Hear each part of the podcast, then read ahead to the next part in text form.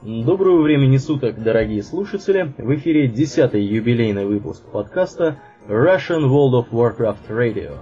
Сегодня с вами постоянные ведущие в количестве трех человек. Это Паладин Дворф Домнин. Маг-человек Арнфрид. И, скажем, просто наш Аурлиен. Спасибо, да. Ну, слушатели, я думаю, уже догадались, что раз есть женский голос в подкасте, значит Арнфрид вернулась. Действительно, она вернулась. Расскажи нам, Марнфрид, где ты ходила? Блудная, так сказать, дочь, где ты была? Почему тебя так долго не было? В чем были, были я, проблемы? Не специально. Один раз я была очень занята, другой раз я пожертвовала своим участием и, так сказать, дала свой компьютер тебе, в общем-то. А, да? Вот, вот так было, да? Да. Да, я да. что-то эту историю как-то забыл. Ну, ну да, как- как-то так. Ну, мне, мне кажется, ты просто сказала тогда, что, типа, я темы не читала и не хочу сегодня. Нет, не так было? Нет. Нет, не так, ну ладно. Это я прикалываюсь, друзья. Значит, сегодня у нас выпуск 10 юбилейный. Э, мы, в общем-то, никаких особых э, идей на эту тему у нас не было. Как отмечать, может быть, какие-то там подарки кому-то дарить или не дарить. Мы ничего не придумали. Так что я думаю, что выпуск пройдет как обычно у нас. Ну, может быть, единственное, что в конце у нас э, сегодня по просьбе слушателей будет небольшая информация по поводу профессии, но я думаю, об этом мы чуть позже поговорим. Пред предлагаю сразу с места в карьер, так сказать, к нашим темам. Что у нас сегодня, Домнин, первое? Первой темой у нас идет э, некоторые э, идет у нас рассказ про Генна Седогрива из серии Лидеры Альянса, выложенный он на официальном сайте. Серия рассказов о правителях Орды Альянса пополнилась новой историей. Всех приглашают на сайт Катаклизм, чтобы узнать о судьбе Генна Седогрива, короля Гилниаса. Э, я почитал рассказ, прочел страниц 5. Ну и как Написано там? довольно художественно и... Ну, Цель рассказа это э, подчеркнуть особенности королевства Гилниас, особенности личности его лидера.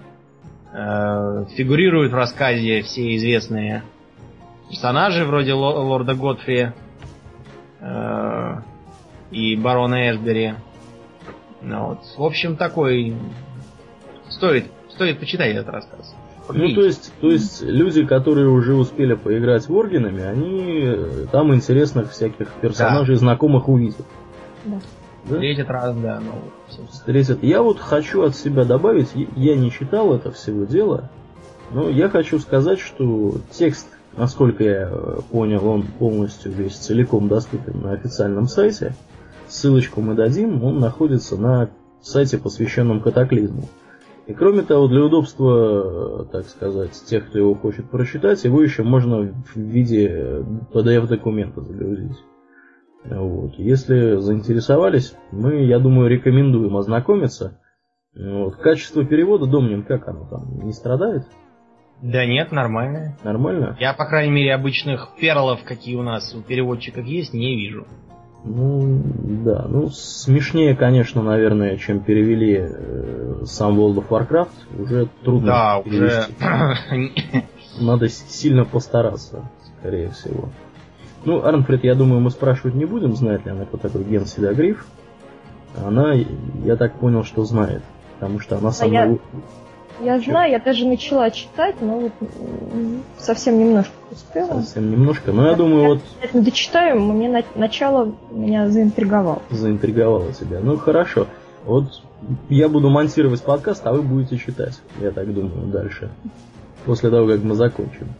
А от Гена Седогрива мы переходим к другой, не менее интересной теме, но она достаточно коротенькая. А, она касается галереи Blizzard. Здесь замечательная картиночка появилась. А вы ее, друзья, смотрели? Тут дворф. Я, я вижу, да, тут дворф, паладин. Э, повергает просто каких-то... Какого-то мертвяка повергает и вонзает ему в грудь свой меч. Да. Правда, тут, тут сбоку подбирается, или это не подбирается. В общем, какая-то такая высокая фигура с мечом и горячими глазами, вот непонятно, то ли это помощники мертвяка пришли, то ли это, может быть, Дреней какой-нибудь из партии с дворфом. Да, я вот тоже почему-то подумал про Дренея, но мне кажется, у Дренея были бы рога. Мне как-то кажется. Не, вы не думаете? Ну, не знаю, в общем.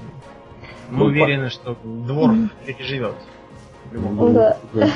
Меня вот, меня повеселили изрядно комментарии. Здесь вот пишут, дворфы утомили. Да, Хуманов, Хуманов в экшен суньте.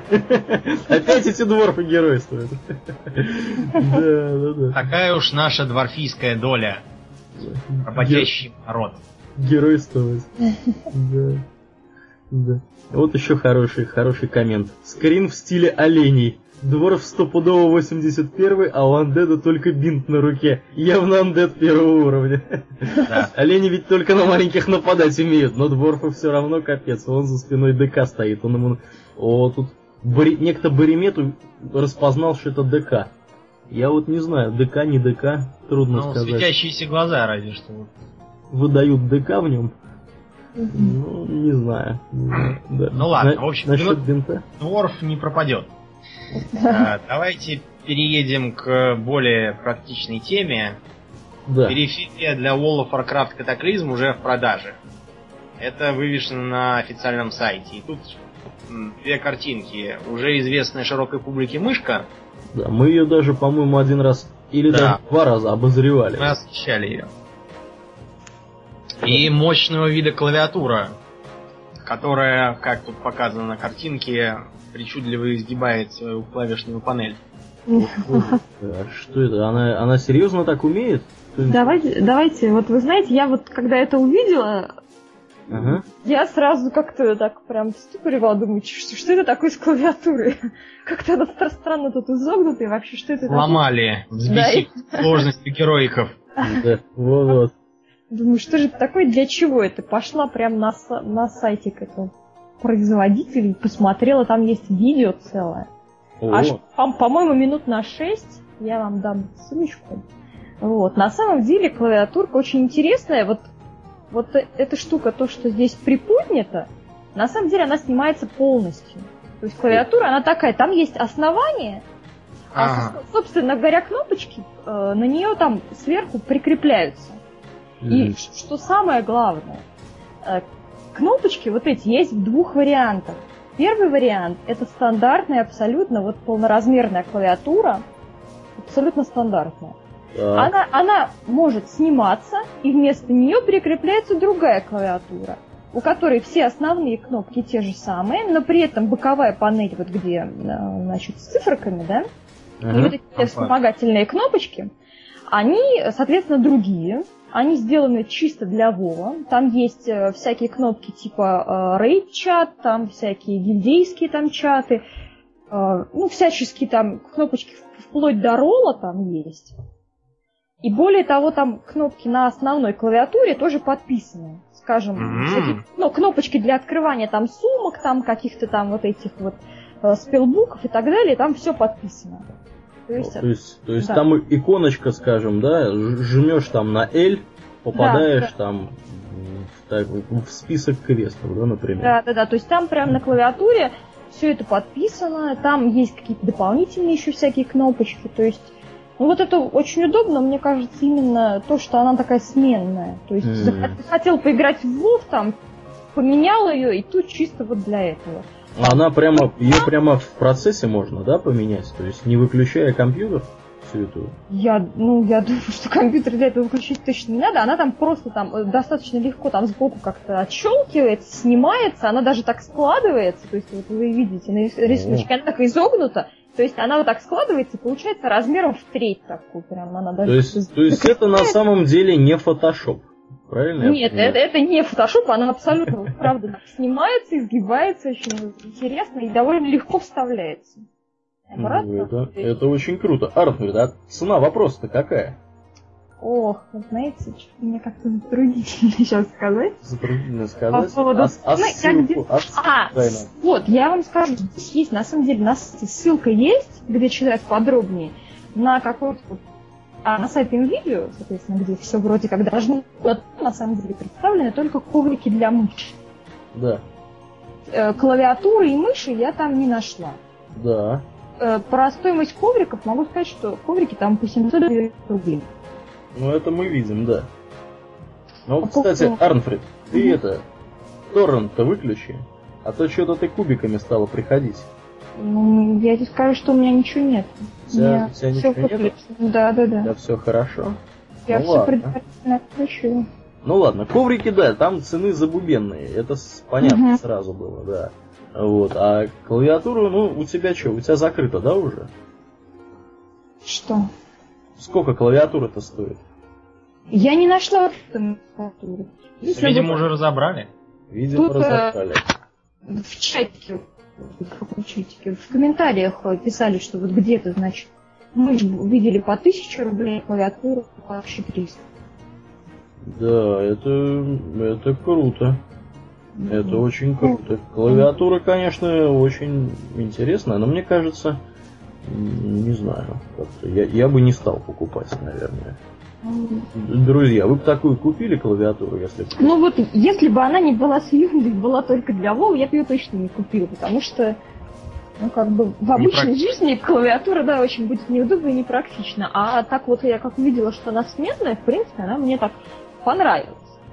Ну, не знаю насчет там сколько стоит, и стала бы я покупать. Как-то Ну, я- короче говоря, очередной маркетинговый продукт, который призван вытрясти из нас с вами, дорогие друзья, еще немножко голда. Ну да. Клавиатуры, ну, коврики для мыши, Не знаю, вот по поводу ковриков для для мыши, мне кажется, что это вообще какой-то уже такой устаревшая такая вещь. По-моему, я вот коврик для мыши не использую уже как минимум года два вообще. По-моему, для теперешних мышек они совершенно не так необходимы, как раньше. Нет, ну ты погляди, какие они красивые. Они же Да. художественную Ну, ценность знаю. представляют. Знаешь, покупать там за 800 рублей вещь, которую я... Если бы я ее в обычной жизни пользовалась, да, и купить замену в тематике Вова, то может быть. А просто покупать коврик, которым я обычно не пользуюсь, ну, не знаю. Ну да. Мне он не нужен. Ну, я чувствую, Домнин там уже неодобрительно хмыкает и хыкает и говорит. Нет, Дом, Домнин понимает, что вы там планируете будущий бюджет, и, и, и одного из вас э, приводит в ужас грядущие траты на коврики На для и клавиатуры. Ну, я предлагаю не планировать будущий бюджет и просто тупо переходить сразу к следующему. следующей теме. А тема Тем более, что тема у нас-. Тема у нас очень интересная, а тема у нас на самом деле две. Две в одной. Одна тема касается луч конкурса на лучшую открытку, а конкретно победителей конкурса на лучшую открытку. А вторая тема касается победителей конкурса на лучший десерт. Ну что, признавайтесь, кто что смотрел. Я смотрел, конечно же, про десерты. ввиду Я смотрела все. Ты смотрела все. Отлично. Ну с чего начнем? С открытки Давайте с десерт со вкусных. Да, Давай. десерт. Давай, да, поддерживаю. Э, Победили у нас кто? Победила у нас Рэйчел Хай из э, графства Норфолк, город Норвич, Великобритания. Э, она сделала такой очень интересный торт э, с мурлоком, поедающим кусок кусок чего-то такого. Кусок торта он поедает. Кусок торта. Он сидит на торте и его же поедает. Ну, нормально, да. Рядом с ним э, мешок с новогодними подарками, с карамельками. Вот, сам э, торт выполнен как такой параллелепипед из коржа, покрытый, по-моему, маршмеллоу белый. Э, ну, плавленый зефир. Ну, Там видимо, мурлок зелененький, покрыт глазурью, у него на носу, э, как у рыбоудильщика, фонарик. Он зубастый рот запихивает куски торта. Да. Слушайте, друзья, а разве вот у мурлоков у них есть вот такие вот фонарики? Нет, видимо, какой-то. Ну, Какой-то а, знаешь, просто дело в том, что есть еще какие-то новые мурлоки, я их только видел мельком. Они живут на самой глубине в Айшире. Выглядят как-то не совсем так, как эти. У них действительно есть что-то от глубоководных рыб. Может, даже у них есть и фонарь.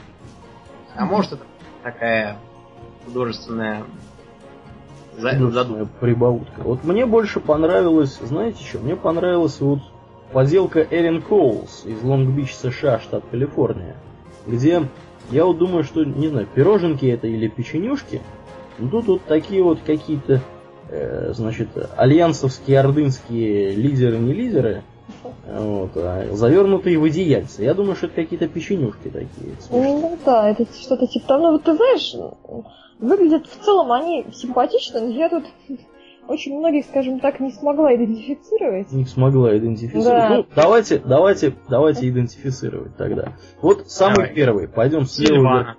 Это Ну, Сильван. Да, это, это я. А Сильван, как- кстати, получил очень симпатичный. Как, как, как вы догадались, что это Сильвана? Красные глаза, капюшон, синее лицо, синие губы. Я вот догадался только методом исключения, потому что другие фигурки Да? на нее не похожи. А, ну, это элементарно, я сразу понял, что она. Да. Да, ну, значит, Сразу более видно. прозорливый. А второй, это, видимо, Рыбный пир. рыбный пир, да. Ну ну, да, это- да. Оранжевая рыба и апельсины. Правда, этот пир выглядит так, как будто кто-то уже совершил на него налет и половину сожрал. Ну, если, если не больше. Да, для пира он как-то очень слабовато.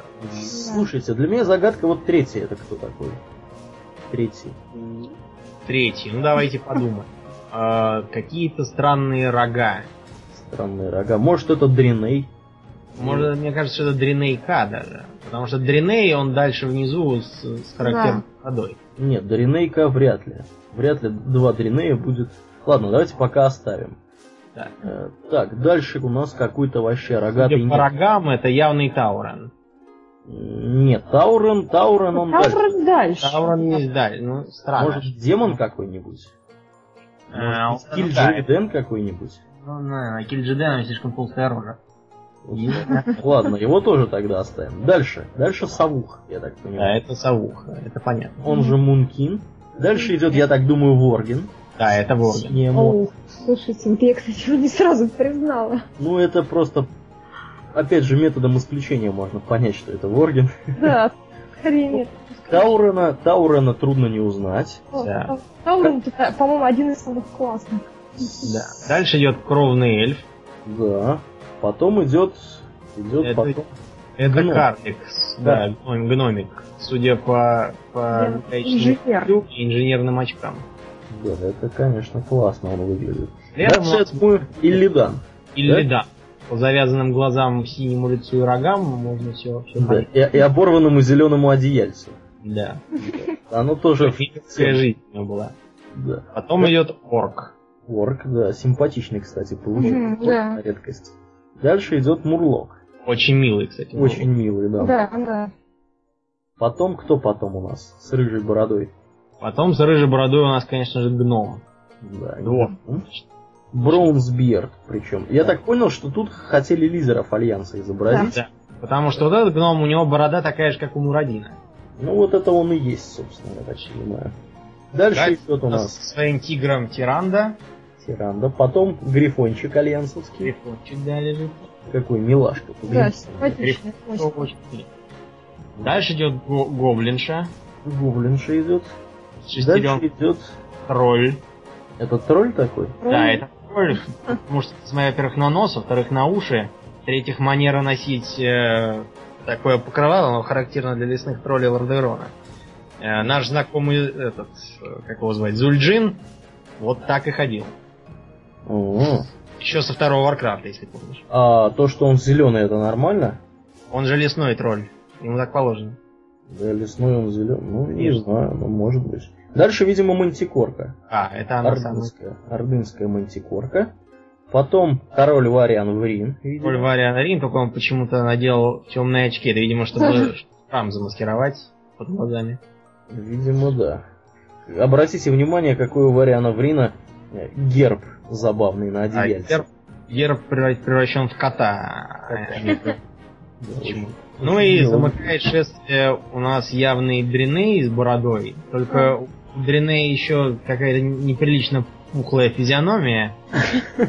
Дриней, по-моему, у него там ря- рядом, как говорится, лоток с пирожками и киоск с пивом. Да, не иначе. И почему-то у него написано The Naru. Ну, потому что одеяльце? Монару ему подарил одеяло. Слушайте, а я всегда считал, что Нару должно с двумя описаться. Нет, Да, должно. Вам не кажется так? Кажется, кажется. Кажется, С другой слушайте, ну, стороны, э, сами Дриней говорят «the narrow have not forgotten us». Они не говорят да. Это характерная у них особенность языка.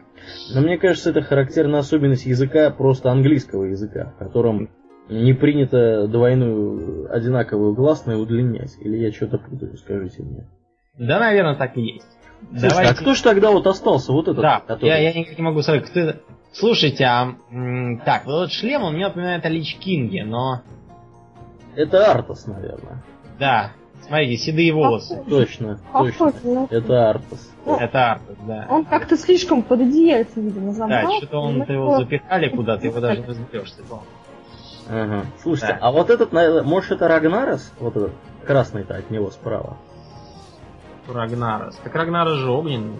Ну, как он и есть, и одеяльце-то он его Так, а, а- а морда-то у него какая? Вот у него какая-то чересчур уж паленая. У него совсем... Давайте, давайте по логике. Вот как бы Аутлендский, самый крутой, да, чел, э, Да. есть здесь. А, так это, чем мы, чё мы тупим? Это ж смертокрыл. Да, наверное. Так, крыло, во-первых, рогатый, во-вторых, у него характерная нижняя челюсть. Наверное, это он и есть. Это он и есть. Смотрите, тут все логично. Есть, есть рыбный пир, есть, значит, мурлок, куда без него. Э, два этих транспортных существа, Грифон и Мантикора. Э, все лидеры, собственно, фракций. Э, потом самый сложный босс, так сказать, первого дополнения, Burning Crusade э, Илидан. Самый сложный босс второго дополнения Артас. Ну и, видимо, самый главнюк, злодей, третьего дополнения, э, как его звать, Смертокрыл. Правда, он сам на себя тут не похож. Ну, Как это мы... по морде ударил лопатой. Да, как, как что- Но это, видимо, особенность, особенность печенюшки. Очевидно, ну слушайте, ну печенюшки вообще изумительные, с- обязательно всем смотреть на это дело, это просто, просто ржака и угар. Э, Печенюшки вообще классные просто, я, я бы не отказался такие съесть. Ну, из оставшихся отметим, наверное, домик, да? Да, да, Да. гостиница из, из Голша. Гостиница, гостиница из Голшера, которая в прямом смысле представляет собой печенюшный домик. Она из печенек, Мгм. по-моему, сделана. Да, конечно. Какие-то тут... Слушайте, какая аппетитная гостиница получилась. Да, гостиница очень, очень Прямо так и хочется укусить ее за крышу. Мгм. Так. Вот. Ну, тут, не знаю, как вам, мне почему-то вот этот зеленомордый не нравится, который здесь в Вот костюме. я, я тоже, да, хотела сказать, что У него какая-то наглая рожа, у по-моему. него, у него, да, слишком какая- какая-то неприятная физиономия. Как бы сделан он, конечно, интересно, вот как это его так сделали, но чисто вид у него не, Вид у него гнусный, прямо скажем. Да. Вот. А пятый это смертокрыл. Ну, тут, я думаю, просто дали за правдоподобие его внешнего вида. Ну, тут почему-то не хватает одного крыла. М, Да. А, ну, Ну, Оборвали. Но, и, видимо, съели, не дождались. Да, наверное. А может, не хватило глазури на второе крыло. Ее уже успели сожрать дети. Сожрать дети, да, по- пока. Ну, кстати, вполне возможно. Шведские дети, а это из Швеции победитель был. Да, тут крылья из леденца. Одно крыло куда-то делось, но он же не смертокрылья, правда? А, Да-да. Так задумано. Да, то есть это был, это был авторский замысел, понятно. Ну, шоколадно-апельсиново-гвоздичный торт, да, это, конечно, неплохое применение для смертокрыла. В общем, порадовали, порадовали. Да, очень. Так, с открытками что у нас? Что вот вам из открыток понравилось больше всего? Кому чего? Расскажите. Мне из открыток понравилось, конечно, нашего хорватского товарища Трайковича. Или Трайковича, скорее. Трайка. Там Да. очень, очень художественно изображен Дед Мороз, очень аккуратно так прокрадывающийся в берлогу Смертокрыла, чтобы принести ему подарки. Сам. Смертокрыл спит, спускает ртом пузыри, а его железная челюсть лежит рядом в воде с водой. Да. А Вот. А второй мне понравилось, сейчас мне, конечно, будут говорить, что я гнусный шовинист, но, конечно же, творчество Дарьи Потресовой. Вот, да, я тебя в этом полностью поддержу. Я сначала не видела как бы никаких подписей, не знала, собственно, кто автор, но вот мне на самом деле вот это понравилось больше всего. Мне нравится за счет, во-первых, отрисовки, во-вторых, деталей. Да. И, и сама по себе такая мирная идея. Гоблинка и гномик Гном? Да. наряжают елку. Елка получается немного пестроватая ввиду разницы в подходах, но Да, елка, конечно, оригинальная, изумительная. Елка вообще обалденская просто. Да, это вот, вот это вот, мне кажется, вот это самая крутая, пожалуй, Да. здесь открытка, которая есть. И удивительно, что э, это только четвертый победитель, э, а не первый. Потому или что- хотя бы второй. Или хотя бы второй. Да. Ну, потому По что крайней мере, ка- качество отрисовки гораздо лучше, чем у этого Сан-Хосе. Да, и уж, и уж гораздо лучше, чем у Майка Гроувза. Да. Из Афин Джорджи. Ну, он из Джорджии, друзья. Ну, а тот из Калифорнии. Чего мы хотим? Ну, понятно. Как, кому, кому дадут приз? Ру- русским или ребятам из Калифорнии и из Джорджии? Ну, это же понятно. Ну, что вы. Ничего удивительного. А мне вот еще, знаете, понравилось вот это Merry Christmas, где висит ботинок Сапог, А. да. Сапог Марина висит. Вот это тоже, мне кажется, неплохая картиночка такая. Ну, конечно, с елкой Дарьи Потресовой она, конечно, ни в какое сравнение не идет. Елка классная. Да. Реально классная, да. Такую открытку я бы кому-нибудь подарил. Ее не стыдно подарить. Да, Даже тому, кто не знает ничего про Warcraft. да, да. Ну, я думаю, что после этого он начнет интересоваться. Да. Так. А, Я тут хотел бы в обход немного затронуть Мгм. тему. А, Вышла статья гражданина по имени Гарк, Да. называемая «Откуда берутся неподготовленные игроки?». О, это... Он э, развивает идею о том, что неподготовленные игроки берутся от того, что они на протяжении 85 уровней э, не имеют понятия о собственном классе. Почему они не имеют понятия? Потому что им никто, э, никто им этого не объяснял и никто ничего не требовал. А, по мнению Парка, Где же такое? Где же этот Гарк написал что? а, как где? Там же, по-моему, где про пирожки и всякое было... э, да, было про... была ссылка на нее. Я А, вот вот, да, все. А, мне уже дала ссылочку, вижу. Э, Идея у него простая. Добавить квесты, которые будут э, популяризировать классовые способности и заставлять ими пользоваться. Я от себя добавлю, что, вероятно, Гарк просто мало, и- ма- меньше играет моего э, по времени. Да и, да и, судя по комментам, все остальные тоже. Э, такие квесты были. Таких квестов было даже много. Это, конечно, зависит от класса, но вот я могу сказать, что давным-давно, когда я только сел играть, еще тогда не было Burning Crusade, э, тогда, например, э, разбойники должны были в 10 уровне получить квест на воровство у какого-то сатира карты из кармана. Надо было именно украсть, не, не, не зарезать из трупа снять, а украсть. Да, живого. кстати, я помню этот квест, на Телдрасиле он был. И я помню, мы И с тобой вместе делали. Да? О, Да. удивительно. Ну, в общем, э, суть в чем? Суть в том, что действительно было сложно его сделать каким-то образом, его нельзя было просто сделать каким-то образом без использования вот этого вот сапа, по-моему, там нужно сапом его было. Там надо было, нет, САПа, по-моему, тогда еще не давали. Тогда Давали? давали воровство и отвлекалочку. Надо было подкрасться, кинуть отвлекалку, чтобы он отвернулся, быстренько обокрасть и убежать. А, ну вот, вот.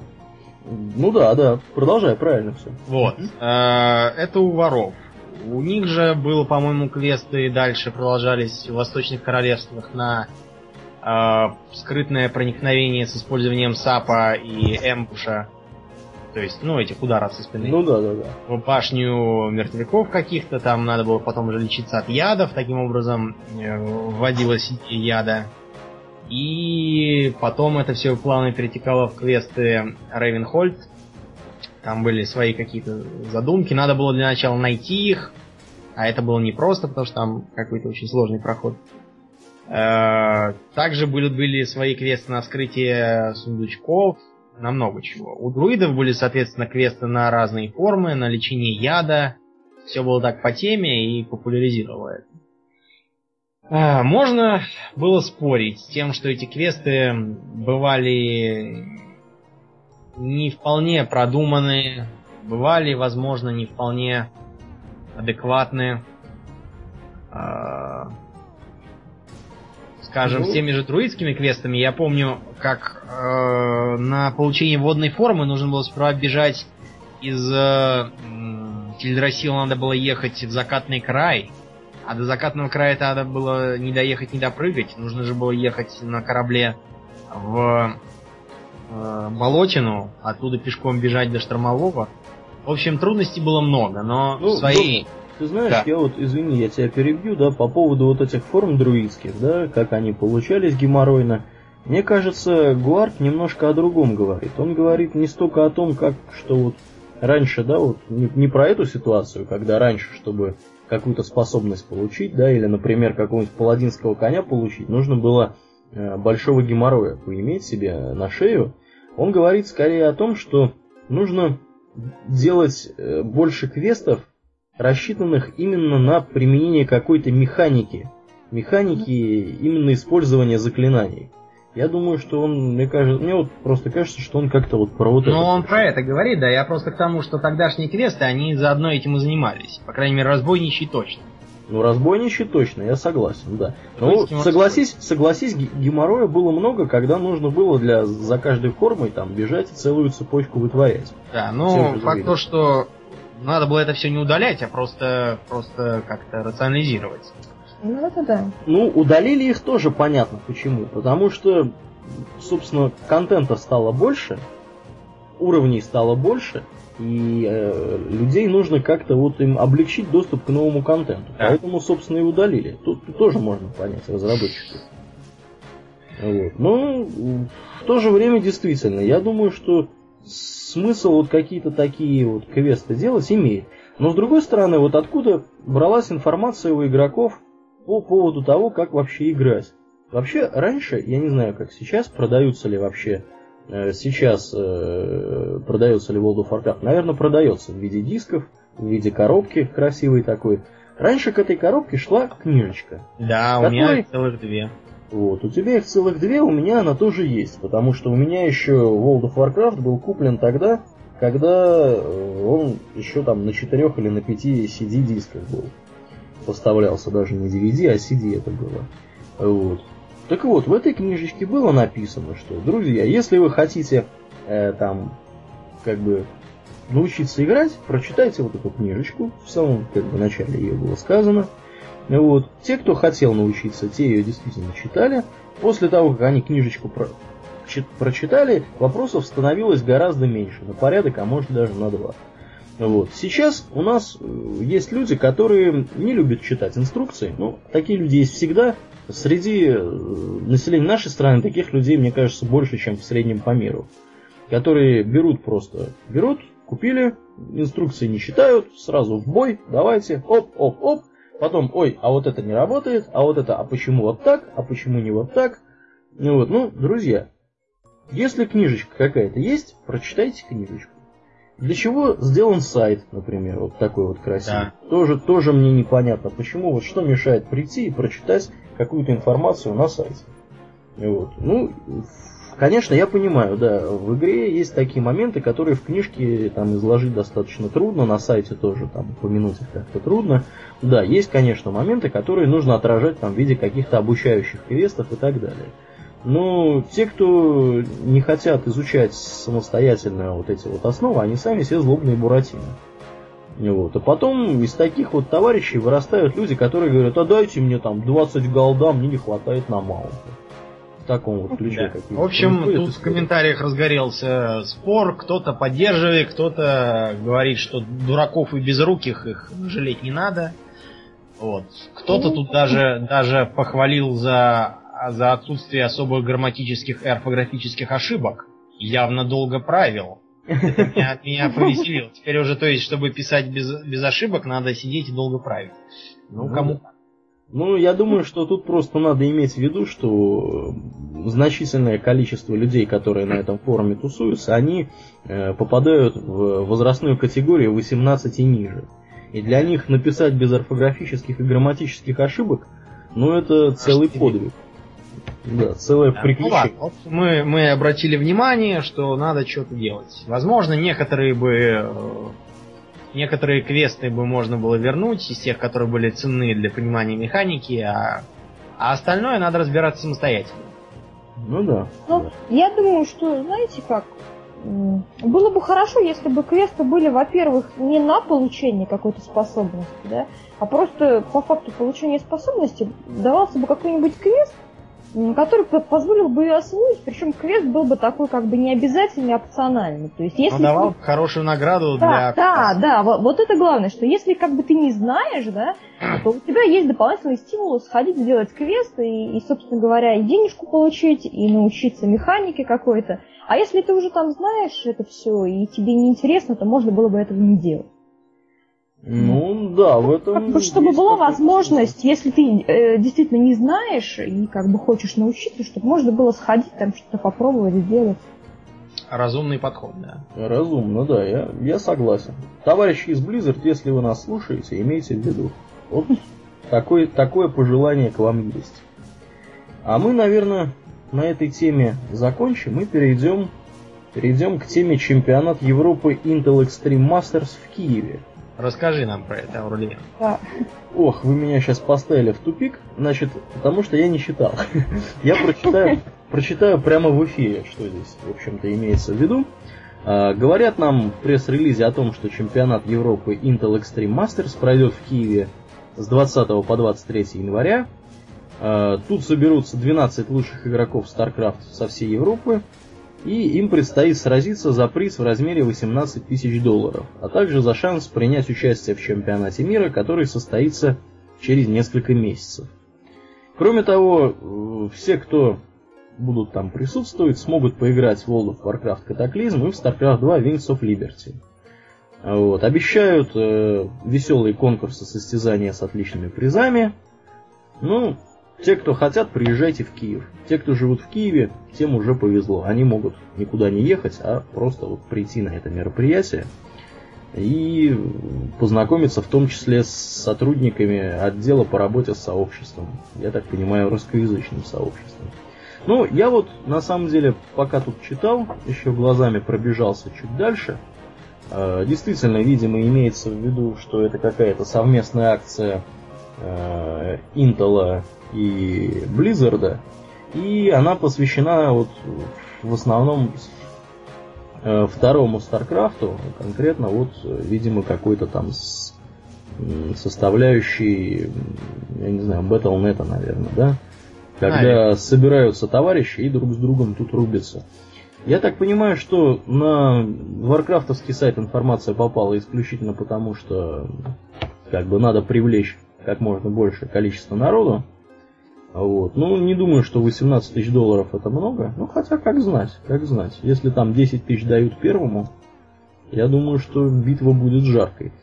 Хочется верить, что какие-нибудь у них будут, я не знаю, может быть, записи по итогам вот этого соревнования, или какой-нибудь трансляция какая-нибудь будет устроена. Я вот здесь вот, к сожалению, не увидел информации такой. Э, В принципе, это было бы интересно. Ну, тем, кому интересны подробности, вы можете сходить по ссылочке, которую мы дадим, э, или э, заглянуть в период с 20 по 23 января в клуб Киберспорт Арена, который находится по адресу Киев, улица Вадима Гетмана, дом 13.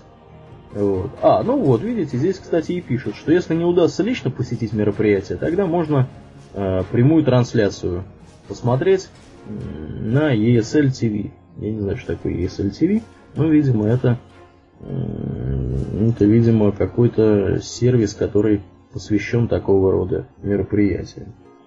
Ну, в общем-то, я, я думаю, что на этом тема исчерпана, друзья, и предлагаю переходить к простыне исправлений, которые были А исправлений там много. выкачаны. Что тут у нас, кто читал, признавайтесь. Я читал. Ты читал, отлично, ну ты и начинай тогда. Начнем. С 7 по 18 января. Что у нас было? Общее исправление. Э, Угощение жареного дракона теперь корректно учитывается для гильдейского достижения клокочущая печь. Я, правда, не очень понимаю, как она, как она как оно учитывается, если это то угощение, про которое я думаю. Э, гильдейское достижение, гильдейский марш по нижней части Черной горы теперь может быть получено только если в группу из пяти человек входит по меньшей мере четыре игрока, принадлежащих к одной гильдии. Раньше, видимо, была ошибка. Видимо, А. можно было и втроем пойти. И Может быть, даже и одному. Кстати, очень может Да. быть. А, Для получения достижения гильдейский марш плато Солнечного колодца теперь необходима гильдейская группа. Вот так новость. Да, это вообще свежо. А, ранее могли возникать проблемы с ежедневным сбросом ограничений на количество опыта гильдии. Теперь он осуществляется правильно. Наконец-то! Наконец-то они это починили. Они, Мы- они- нас просто, просто, просто грабили со своим этим э, не сбросом ограничений. Грабили, грабили каждое воскресенье, я вам так скажу. Вот у нас конкретно в нашем случае это проявлялось в том, что с воскресенья на понедельник э, дневной кап просто-напросто не изменялся. То есть у нас, по сути, было два дня по цене одного. Понятно, что мы добирались до этого капа. Да, Вот. все, кстати, там радовались, орали, ой, как хорошо, ни о чем Круто. хорошем. Ничего хорошего, да, не было на самом деле. Ну вот, есть надежда, что это пофиксили. Да. Вот. Что же еще-то тут у нас пофиксили? Я вот по много тут. Да. Выяснилось, что ранее некоторые друиды не могли изучить заклинание хватка природы. Я даже не знаю, что там такое было. А, страж- смотри. Да. Ага, Смотри, вот здесь подземелье и рейды пишут. Если Мгм. босс был убит, когда игрок непреднамеренно вышел из сети, больше не должно возникать проблем с тем, что убийство ему не засчиталось. Но Для это- тех, кого вот выкинул случайно. Это ну хорошо. да, это хорошо. И вот еще пишут, что время восстановления для заклинаний воскрешения в бою теперь будет корректно завершаться, если игроки находятся вне подземелья, когда битва с боссом заканчивается. То есть, ну, видимо, видимо тоже. В рейдах Сумеречный Бастион и Твердыни Крыла Тьмы целая куча разных там исправлений. Корректировки механики боя с Синестрой. А, заклинание Гнилая Кровь работает теперь нормально. Исправлена проблема с исчезновением Артамеда, когда ее хвост проходил через инициатор области. А, Ну. урон, наносимый способностями Химерона, снижен для всех уровней. Вот, это хорошо. Домнин, у меня вот к тебе такой вопрос. Я вот дальше здесь смотрю, и пи- пишут тут про профессии. Вот пишут, краеугольные камни, используемые в археологии, больше нельзя просеять. Есть догадка, что вот такое А, просеять? просеять, мне так кажется, это что? А, давайте подумаем. Просеять это, наверное, как э, ювелиры делают, когда просеивают руду. Э, А что тут? Что, как их можно было просеять? А они, видимо, считались рудой. Рудой? То есть... И мгм. что из них можно было достать? Не знаю, наверное, какие-нибудь драгоценные камни Может валились. быть, Или ничего не валилось, как вариант. А, вот еще пишут, алхимические камни жизни больше нельзя распылить. Но вот мне кажется, это по, по той же по той же части. Это из, из той же, да, из той же оперы, те- тем же местом, по тому же самому. Да, это, ну, в общем, какая-то загадка. Друзья, если кто знает, вы нам напишите, что тут раньше было не так. По крайней мере, если наша догадка, моя догадка не верна, то напишите. Если верна, то То не пишите. да, то не пишите. Еще закрыли арену доблести из-за исправления массовых неполадок. Да. О, глядите-ка.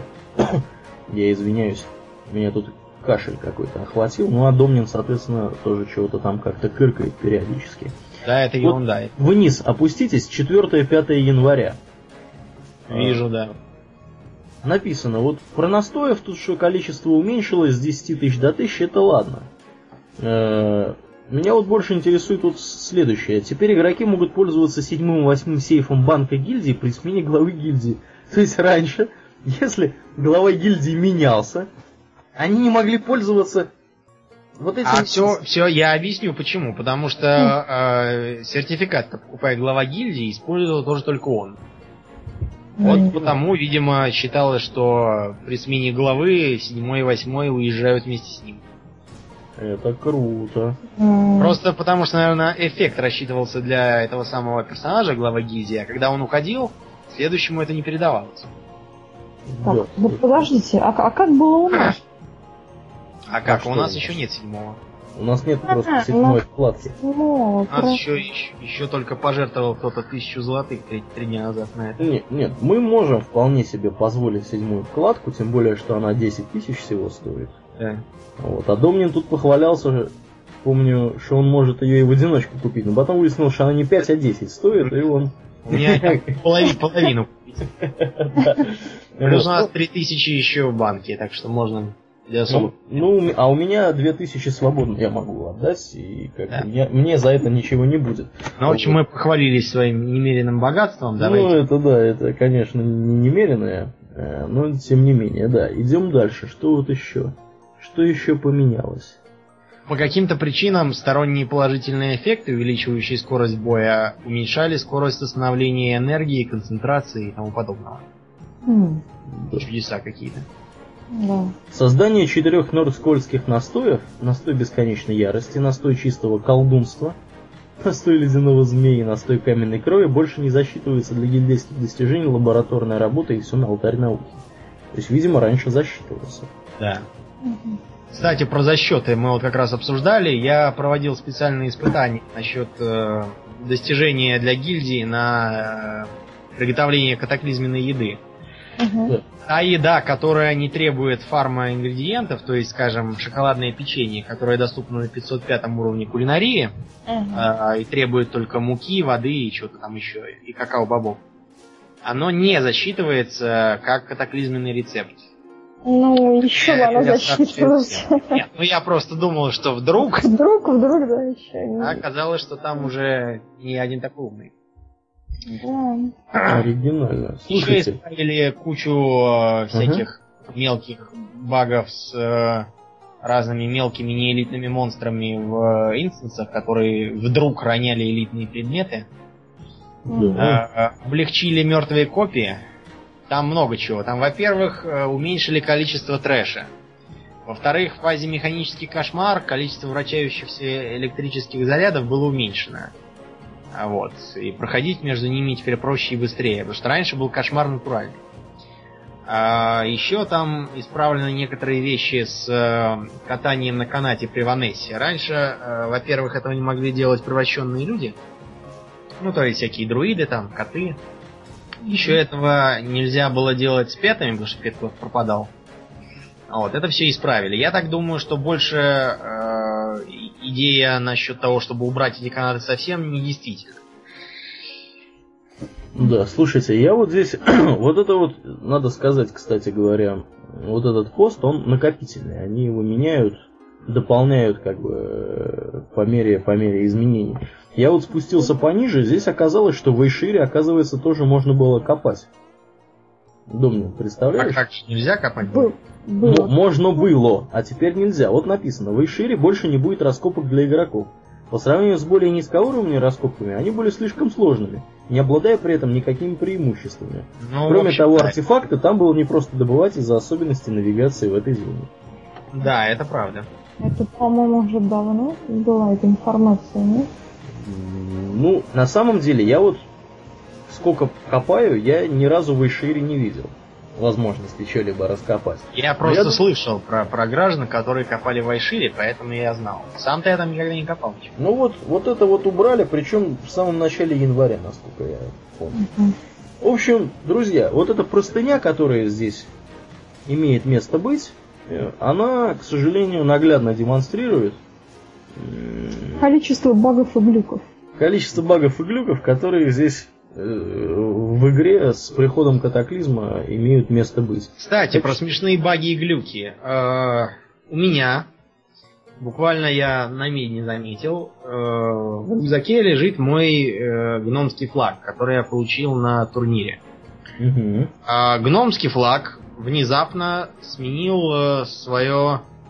то есть название это у него все то же самое, а, иконка та же самая, но в описании написано э, появляется флаг Дарнаса. И в самом деле, при использовании гномиего флага появляется флаг Дарнаса. Я написал жалобу. На жалобу пришло э, какое-то сумбурное письмецо, говорящее, что да, мы про это знаем и исправляем. Да вы уже утомили.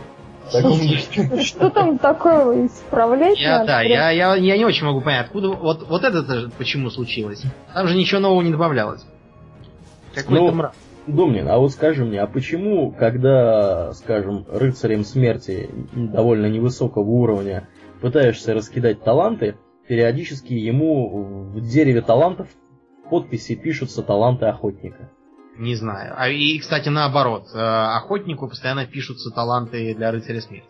Да, ну вот, вот я чувствую, что что-то у них там поломалось в их датском королевстве. Вот, и когда они все это починят, сказать достаточно трудно. Вам вообще, вот, уважаемые сведущие, не кажется, что с некоторых пор, да, не будем показывать на 7 декабря пальцем, когда запустили сами знаете какой аддон, Э, с некоторых пор количество багов и глюков увеличилось, если не, не в разы, то на порядок точно. На порядок увеличилось, я не спорю. Потому что я никогда, никогда в жизни не писал никаких жалоб. Со мной ничего не случалось, я нигде не застревал, никуда не проваливался. У меня все работало как по писанному. И вдруг чего-то началось. Катаклизм полнейший. Катаклизм, видимо, да. да. Катаклизм говорящее название. Это, это, наверное, да, чтобы мы так прочувствовали весь хаос, который принес смертокрыл. У меня такое ощущение, что у них там просто в офисе завелся такой небольшой смертокрыл, который там бегает по вентиляционным ходам. Да, в серверную забежит. Да, все портит там, роняет сервера, Угу. дизайн токи. Кстати, о роняющих серверах не далее, как вот два или три дня назад э, лежали. Лежали штук 7, наверное, серверов на европейских рилмах. Э, просто лежали в мертвую. Было а недели две тому назад нас э, в гильдии, по-моему, человек 10 выкинуло. И минуты три, наверное, не пускало, заявляя, что сервер лежит. О. Когда мы вернулись, нам сказали, что мы все хором вылетели, и, и, и сервер ни, никуда не лежал. То есть играли нормально. То есть были люди, которых не выкинуло?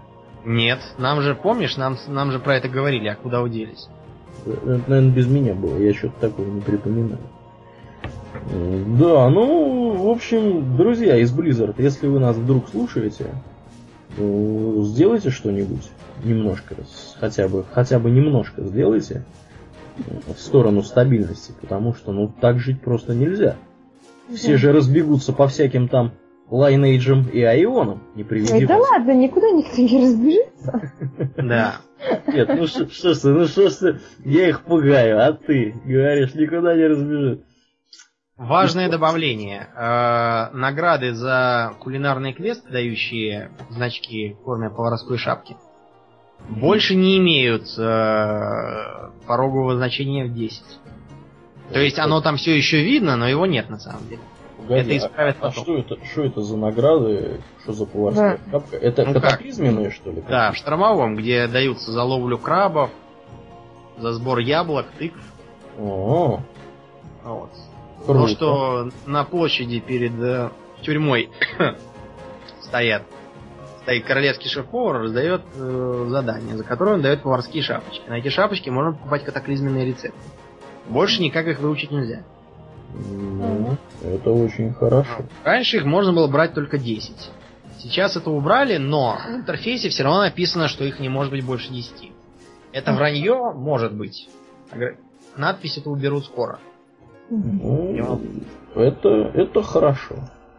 Я предлагаю покинуть печальную тему с багами и глюками и вот э, в смешное удариться. Под смешным у нас сегодня выступает э, тема с названием StarCraft превратили в MMORPG, которая на 3D News у нас появилась. Вот. Появилась, почему смешная тема? Потому что там было видео э, с YouTube, а потом как бы оно пропало на YouTube. И YouTube теперь честно пишет, что это видео более недоступно из-за заявления о нарушении авторских прав, полученного от Activision Games Incorporated. Ну, я напомню, что Blizzard, собственно, является частью этих Activision Games. Вот. А что же здесь Домнин сделали-то вообще? Ты читал, что тут написали? Ну, тут есть такой ролик приальфовый. Э, написано, что по духу проект схож с World of Warcraft. То есть тут в ролике, который я что-то никак не могу включить. Домнин, так я же только что а, сказал. А, да, да, да, его же убрали. Что-то я, да, забыл. Вот. Пишут, что э, сильно напоминает создание персонажа из WoW. Э, пишут, что тут какие-то 8 классов с уникальным набором. Э, явный танк тут показан в ролике. Мы проверить не можем, потому что ролик уже убрали. Ролик уже тю-тю. Ну, короче говоря, это типа то же самое, что и World of Warcraft, только, только про StarCraft. Я это понимаю таким образом. Да. Вот, ну, В общем, самодельная такая МРПГ. самодельный РПГ. Ну что, хотели мы, конечно, что-то сказать, но видео-то нету. Да. Сказать, сказать-то нечего. А ссылочку тут никто как бы и не привел на тех ребят, которые, может их уже и этого, киллеры послали Blizzard Да, там с ними разобраться. уже там они спят с мурлоками. Спят с мурлоками, да. На голову где-нибудь в Вайшире, да, там. Да, в Айшире там. Спят с мурлоками. Ладно, э, конечно, видео нету, поэтому ничего сказать не получится на эту тему, а жаль. Интересно было бы Да. на это посмотреть. Дальше у нас... Ага. Да. Ты вот знаешь, какова твоя роль в развитии гильдии? Да. Охо. Вы меня прям озадачили сейчас. Озадачили? Ну, у тебя есть гильдия? Давай начнем с этого. Ты в какой-то гильдии состоишь? Ну а как же? Да? А роль у тебя какая в ней? Да. Задумалась. Задумалась. Ну, озадачили Ну, мы ее давайте крепко. я Да, скажу. давай- про- давайте вы мне про расскажете. всю роль. Мы, с Аурельяном расскажем. А, тут у Blizzard на официальном сайте вывешено пространное такое воззвание, которое призвано ликвидировать народную безграмотность в, Главной гильдии. да, в плане гильдии, поскольку многие люди даже сейчас не вполне себя понимают, что за гильдейский опыт, что за гильдейские репутации, что за награды. Вот. э, Так что я давайте немного освещу. Давай. В общем, как все знают, э, с 7 декабря была введена совершенно новая механика гильдии. Раньше гильдии это было что? Это был такой э, механизм объединения стаи товарищей под одним символом, и все, что гильдия давала, это возможность носить на себе ее символ.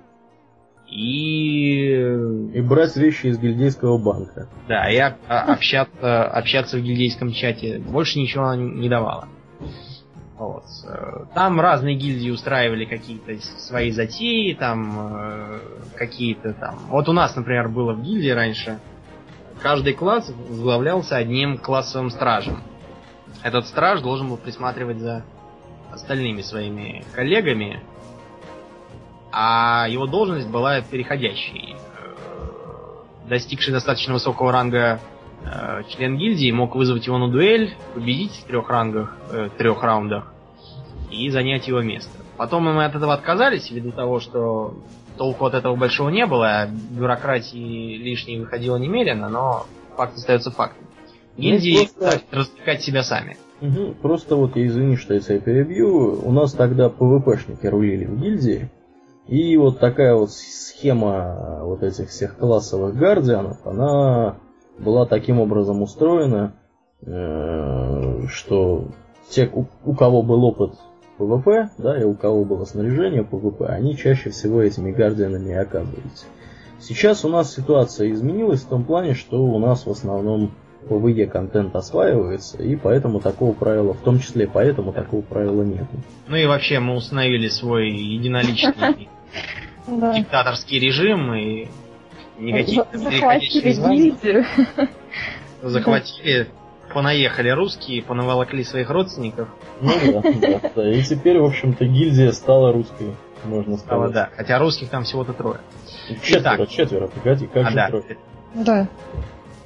Ну, неважно. Суть в том, что теперь гильдии предоставляют гораздо больше возможностей для развлечений, предусмотренных, собственно, игровой механикой. Во-первых, гильдии имеют уровень и опыт. Каждый уровень гильдия получает бонус. Это может быть как повышение скорости перемещения, так и повышение э, скорости набора опыта. Э, Мы сейчас вот получили пятый уровень, а может быть сегодня уже даже и шестой есть. Не знаю. Не, шестого нету. Нет. Ну, Там в общем, еще далеко до него. далеко. Ну, в общем, м, на настоящий момент мы имеем бонус пятого уровня это э, способность получать гильдейский доход за счет э, обирания трупов монстров. Ну да, то есть 5% дополнительно к тому, что вы из денег э, сняли с монстра, да, с какого-то, вот 5% от этой суммы дополнительно пойдет в банк. Да. Надо будет напомнить людям, чтобы они все трупы обирали, даже если на них лежит 3 копейки. Ну да. Вот. А, далее. А, Гильдейский опыт набирается как? А, Предполагается, что э, люди будут ходить в э, подземелья друг с другом, э, убивать боссов, побеждать на рейтинговых полях боя в составе гильдейской группы. Вот. А еще можно просто выполнять обычные ежедневные задания, даже не в составе группы. Опыт растет в зависимости от того, сколько именно членов э, гильдии принимало участие в деле. Чем больше, тем лучше. Так что убивать э, боссов подземелья в составе группы, целиком состоящей из товарищей по гильдии, гораздо выгоднее, чем просто так. Ну да, и плюс еще, если это будет героический режим подземелья, еще выгоднее. да, полтора раза больше опыта будет. Да. Еще одно исключение это классический рейд на 40 человек, где для получения достижений и опыта требуется только 10 человек. Это очень разумно, потому что иначе приходилось бы тащить огромное количество народу, а в, скажем, расплавленное ядро, или как оно там называется по-русски, где Рагнар, Ну да, Molten Core. Molten Core, да, туда довольно трудно затащить такое количество народу ввиду неудобного географического положения самого подземелья. Ну слушай, если А. бы не было вот этого правила, я тут просто сейчас прикинул, то классический рейд на 40 человек нужно было бы кильдейцев минимум 32 человека собрать. Ну вот, и я о том. Вот. А, э, что у нас с гильдейской репутацией? Гильдейская репутация это то же самое, что и репутация с разными фракциями. Ну да. Э, Чем больше репутация, тем больше разных наград доступно для покупки у гильдейского продавца. А, Что за награды? Награды получаются за совершение гильдейских достижений. Достижения там самые разные, начиная от э, убийства нужного количества ордынцев, кончая или альянсеров, э, кончая разными там профессиональными достижениями, скажем, э, изготовление определенного количества предметов а, и просто, скажем, а, э, зарабатывание достижений на прохождение подземелья в составе гильдейской группы. Ну да. За это полагаются награды, но чтобы их получить, нужен определенный уровень опыта. Скажем, нам за выполнение достижения на массовое избиение живности э, полагается уже питомец, маленький броненосец. Но этого маленького броненосца можно купить только тем, кто достиг высшей репутации гильдии. Не-не-не, погоди. Погодите. Э, Насколько я помню, про этого броненосца где-то мы в прошлом выпуске рассказывали, что его можно, с, имеючи Honored репутацию, получить. Нет, нельзя, я проверял. У меня Honor, чего я не получил. Не-не-не, а, значит там, значит там немножко другая система, значит там э, это изменится в патче 4.06, который Ну уже вот на пока, тестовых пока есть. нет, пока вот оно так. Кстати, давайте расскажем, как мы сделали этот ачивмент, как мы критеров-то 100 тысяч набили. А, очень просто. Значит, делается следующим образом. Э, Создаем гильдейский рейд, неважно, там, хоть, хоть первоуровневых персонажей. Но на самом а. деле и даже рейда не нужно, более того, я вам скажу. Да, рейд Да, так, координации. Все они приезжают э, в метро, которое ходит между э, штормовым и да. Все в этом метро собираются на одном конце, а а лучше даже на двух, если хватает народу, и начинают массово избивать крыс, которые там респаунятся на определенных точках. Ну вот Арн быть? знает у Именно- нас точку. Да, там на самом деле главное просто найти какую-то точку, и они там появляются, ну, очень быстро, буквально там раз, раз в несколько секунд Я появляется их не, не успевал рубить, я помню. Ну, Я на, на самих железнодорожных путях нашел точку. Ну вот и Арнфред я точно. тоже нашла, да, там прямо внизу. Видимо, на соседних путях. просто. Мгм. Чем больше народу занято одновременно их избиением, тем быстрее заполняется э, шкала. Дело в том, что она заполняется, умножаясь на число людей из гильдии, одновременно этим занимающихся. Фактически за одну убитую крысу получаете сразу там по 20 защиты. Ну да. Таким образом, мы довольно быстро в один присест набили их 100 тысяч. Да. Да, ну, точнее, в два присеста мы сперва 50. Ну, мы так, сначала, а да, сделали 50, потом, как увидели, что есть и 100, думаем, а чего бы не сделать. Я имел в виду просто, что мы никуда не расходились. Ну да, да, да. Ну да. Времени у нас это заняло, ну сколько, минут 20, наверное, да, не больше. Да. Да, Вот. на 20, может, так. Максимум полчаса. Так что мы советуем всем прибегнуть к такому же способу. Способу, да. Ну Очень- или если вы сделали что-то каким-нибудь другим оригинальным способом, вы с нами поделитесь, нам тоже Да. будет интересно. А, Что касается еще репутации. Если вы вдруг покидаете гильдию и переходите в другую, то репутация это у вас никуда не переносится.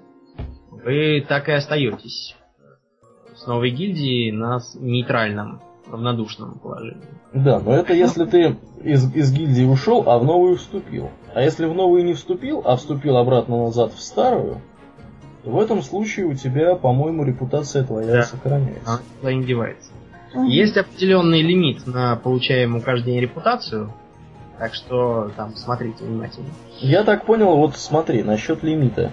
Я так понял, что это тоже введено в патче 4.06 будет.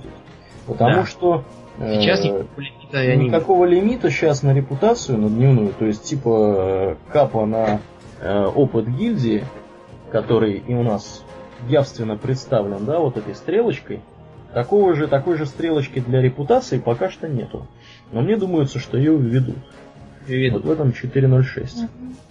А, по моим прикидкам, если персонаж развивается с э, нуля в гильдии, то есть он только первого уровня и уже вступил, то он к 85 уровню уже будет в части Honored. Чтобы Мгм. развиваться дальше, нужно ходить с ги- с э, гильдией в походы. Я это просто привел э, как соло-игру. За, собственно, квесты одиночные, без участия других гильдейцев, можно только вот так развиться. Все, все что выше, требует уже целенаправленных действий совместно с гильдией. Ну, это довольно разумная идея, Да. чтобы Раз- люди как-то друг с другом играли. Так, что еще тут пишут? Все мы осветили про гильдии. Да, мы, в общем, окна осветились. гильдии. Ля-ля-то поля, тут ачивменты. Ачивменты, понятно, из отдельного окна доступны, из списка ваших ачивментов. В ачивментах, кстати, я вот хочу отметить такую возможность, что э, для каждого конкретного ачивмента, который там предусматривает э, получение ачивмента за прохождение подземелья, для него указывается, кто этот ачивмент получил. Кроме того, Домнин, ты мне тут говорил, что гильдейские ачивменты, они на опыт гильдии влияют. Очень серьезно влияют. Привожу пример. Вчера я водил троих наших гильдейцев, достигших 66 уровня каждый, в героические подземелья, э, э, как это там, Outland. цитадели адского пламени. Угу. Вот. Мы сходили в два, хотели в три, но там что-то дальше уже не пошло. Э, После того, как мы сходили в два, мы увидели, что на 6% гильдейский кап заполнился только за счет наших двух этих действий. Сколько мы получили гильдейской репутации, я не смотрел, надо будет было посмотреть. конечно. Короче То есть- говоря, делая ачивменты гильдейские, Вы очень здорово прокачиваете гильдию. Имейте в виду. надо это нам, друзья, надо нам, друзья, с вами сходить будет как-нибудь куда-нибудь. Ну да. Тоже что-нибудь сделать. Вот. Ну, я думаю, что, наверное, мы, в общем-то, осветили про гильдии то, что мы хотели осветить. Вот, и предлагаю переходить к темам, точнее, не к темам наших слушателей, а слушатели наши в лице, я не помню кого, по-моему, это был опять же Сорочанин, да, правильно. Вот он пишет, уважаемый ведущий, это последний его коммент, ну, я надеюсь, не последний вообще, а последний вот к этому, к прошлому выпуску. А вот он пишет, уважаемый ведущий, с вашего позволения разрешите предложить в следующем подкасте обсудить одну из профессий World of Warcraft. На ваше усмотрение. Считаю, что из слушателей есть много новичков, им будет интересно узнать много нового для себя, да отцам будет что вспомнить лишний раз. Ну, спасибо, Сорочанин, что отцами нас назвал. Польстил, польстил. Да, нам, польстил да, нам, старикам. Старикам польстил. Ну что, чего скрывать? Отцы мои, да.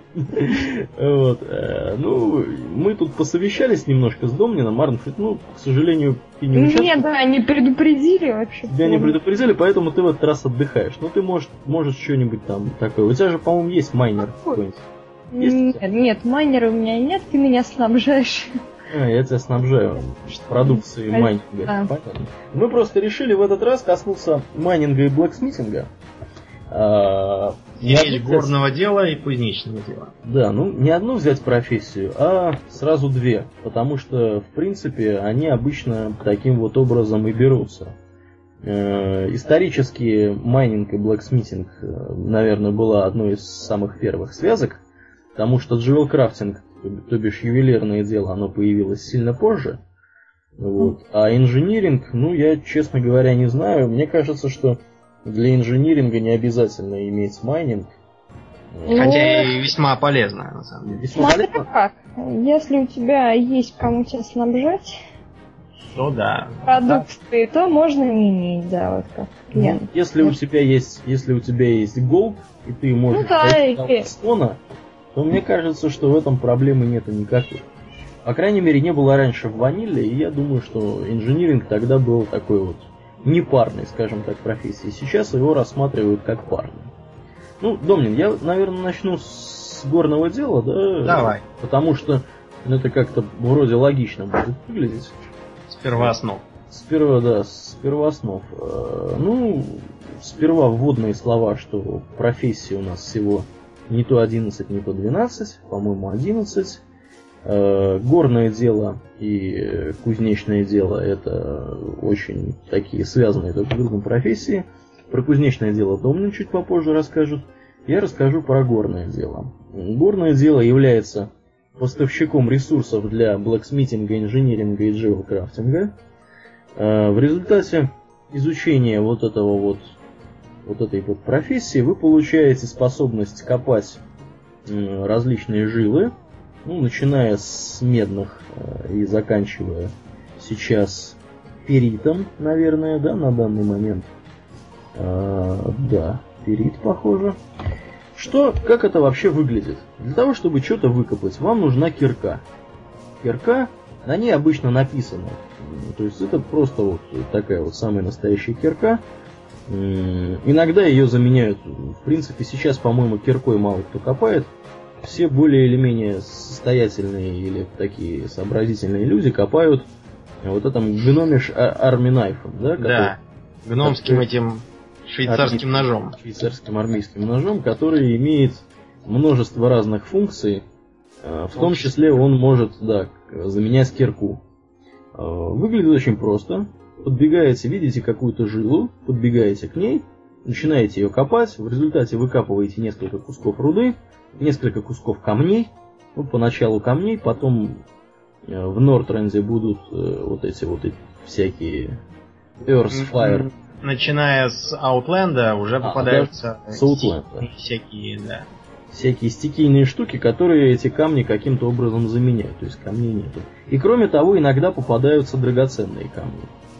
Ну, про драгоценные камни отдельно мы, наверное, когда будем Jewel Crafting рассматривать, поговорим. Там тоже все непросто. И, в принципе, руда, которая выкапывается при помощи горного дела, она в количестве пяти штук может быть использована для проспектинга, и из нее можно получить каких-то драгоценных камней. То есть ювелиры обладают вот такой способностью. А, изучая майнинг, вы одновременно получаете способность видеть на мини-карте все находящиеся вокруг вас э, вот эти вот жилы с рудой. Э, способность это называется, как она у нас тут называется, что-то я не вижу. Та-та-та, Find Minerals она называется. Ну вот, очень удобная штука. Кстати говоря, вот раньше, до выхода катаклизма, вот этот Find Minerals можно было использовать только вот все вот эти способности, которые позволяли искать что-то на миникарте, можно было врубать только одну какую-то из них. Теперь можно сразу несколько врубать вот этих вот штук, в том числе искать там тренеров, каких-нибудь там, я не знаю, гостиницы и так далее. Именно поэтому теперь можно более одной добывающей профессии брать и удобно между ними как бы переключаться. Э, то есть, скажем, брать гербализм и горное дело и собирать одновременно и траву, и руду. Раньше для этого нужно было каждый раз переключать вот этот вот Find Minerals на Find Herb и наоборот. Теперь вот как-то стало полегче. Так, э, значит, что еще следует сказать? Те, кто берут майнинг, они получают э, по мере развития вот этой вот профессии, получают скилл, который называется toughness. Toughness, или я не знаю, как по-русски, это устойчивость или крепкость какая-нибудь. Э, это такой вот пассивный навык, он растет в зависимости от вашего уровня в майнинге, и он добавляет вам стамины, то есть выносливости. Э, во многом поэтому эту профессию берут чаще всего танки. Танки или э, ДПСы, которые, которые должны обладать достаточно большой стаминой. Ну, то есть те, кто нацелен на ПВП? Те, кто нацелен на ПВП, да. Ну, чаще всего я думаю, что, наверное, берут танки. Ну, может быть... Э, хотя вот маги, которые берут майнинг, тоже нам известны. Но это, это не Арнфельд, кстати говоря. У Арнфельд майнинг нету. Вы не подумайте, я, я не такая. Да, она не такая, она киркой не машет. Вот. Э, Toughness, он не сказать, чтобы сильно помогает, да, ну, стамину хоть как-то увеличивает, и обычно этим люди пользуются. Что еще нужно сказать? По поводу, по поводу инструментов мы сказали. Есть специальные заклятия, которые увеличивают майнинг. А, в частности, вот я вижу перед собой два заклятия и одну шапочку. Они навык увеличивают. Есть Enchant Gloves Advanced Mining. Он добавляет а, плюс 5, плюс 5 к майнингу. Enchant Gloves Gatherer добавляет плюс 5 ко всем э, собирающим профессиям, включая майнинг, herbalism и э, skinning. И есть специальная шапочка, она называется Goblin Mining Helmet, он тоже 5 добавляет к майнинг скиллу. А, вклинюсь немножечко, зачем это все нужно? Это все нужно, чтобы проходить такие э, ямы между металлами, когда, скажем, медь тебе уже почти не дает навыка, а на вожделенное там какое-нибудь железо у тебя не хватает буквально 5 очков. Угу. Вот затем и надо. Ну да, да. Или, либо вот если у вас нету этих заклятий, вам придется очень-очень долго фармить э, уже зеленую для вас какую-то руду, которая практически не дает вам прироста навыка. А я напомню, что если руда для вас зеленая, у вас шанс увеличить э, уровень навыка менее 50%. Вот. Э, кроме того, для того, чтобы облегчить жизнь майнерам, есть специальные сумочки. Сумочки, в которые попадаются всякие вот эти вот продукты, продукты добычи, да, назовем ее так, как то руда, камни, драгоценные камни туда, кстати, не попадают, и вот эти всякие volatile earth, fire и так далее. Ну и вот э, все, все остальные. Самая большая сумка, насколько мне сейчас известно, она на 32 слота. Memmas Mining Bag она называется. До нее есть на 28 слотов Reinforced Mining Bag и на 20 слотов Mining Sack. Но я рекомендую Memmas Mining Bag покупать сразу, потому что она достаточно недорогая. Ну, вот у нас, скажем, на сервере она в среднем стоит золотых по 50. Я так понимаю, что просто на нее рецепт достаточно такой несложный. Вот. И сразу эту сумку давать своему персонажу с молодых, так сказать, когтей, ногтей. Пусть он в нее все кладет, и у него там будет ему счастье. А, по поводу руды. Руда бывает совершенно разная. Есть замечательная таблица на WoW-вики, э, какой навык нужно иметь, чтобы э, руду собирать э, какого, как, какую угодно. Тут вплоть до Rich Paid депозита, да, до, до залежей богатых перитом. Ну, понятно, что тут есть Коппер, Тин, Силвер и так далее. В Азероте, Аутленде и Нортренде существуют на местах как бы обычных э, руд есть еще э, иногда возникают, респаунятся руды редкие. В частности, редкой рудой для олова считается серебро. Э, что это означает? Это означает, что в любой точке, где может у вас быть олово, в любой точке, для, э, где респаунится олово, может также среспауниться серебро с таким, с очень небольшим э, шансом появиться. Для железа, в частности, вот это золото. Для митрила это трусилвер. Для филайрона и адамантита это хориум. Хориум, кстати, очень редкий. Э,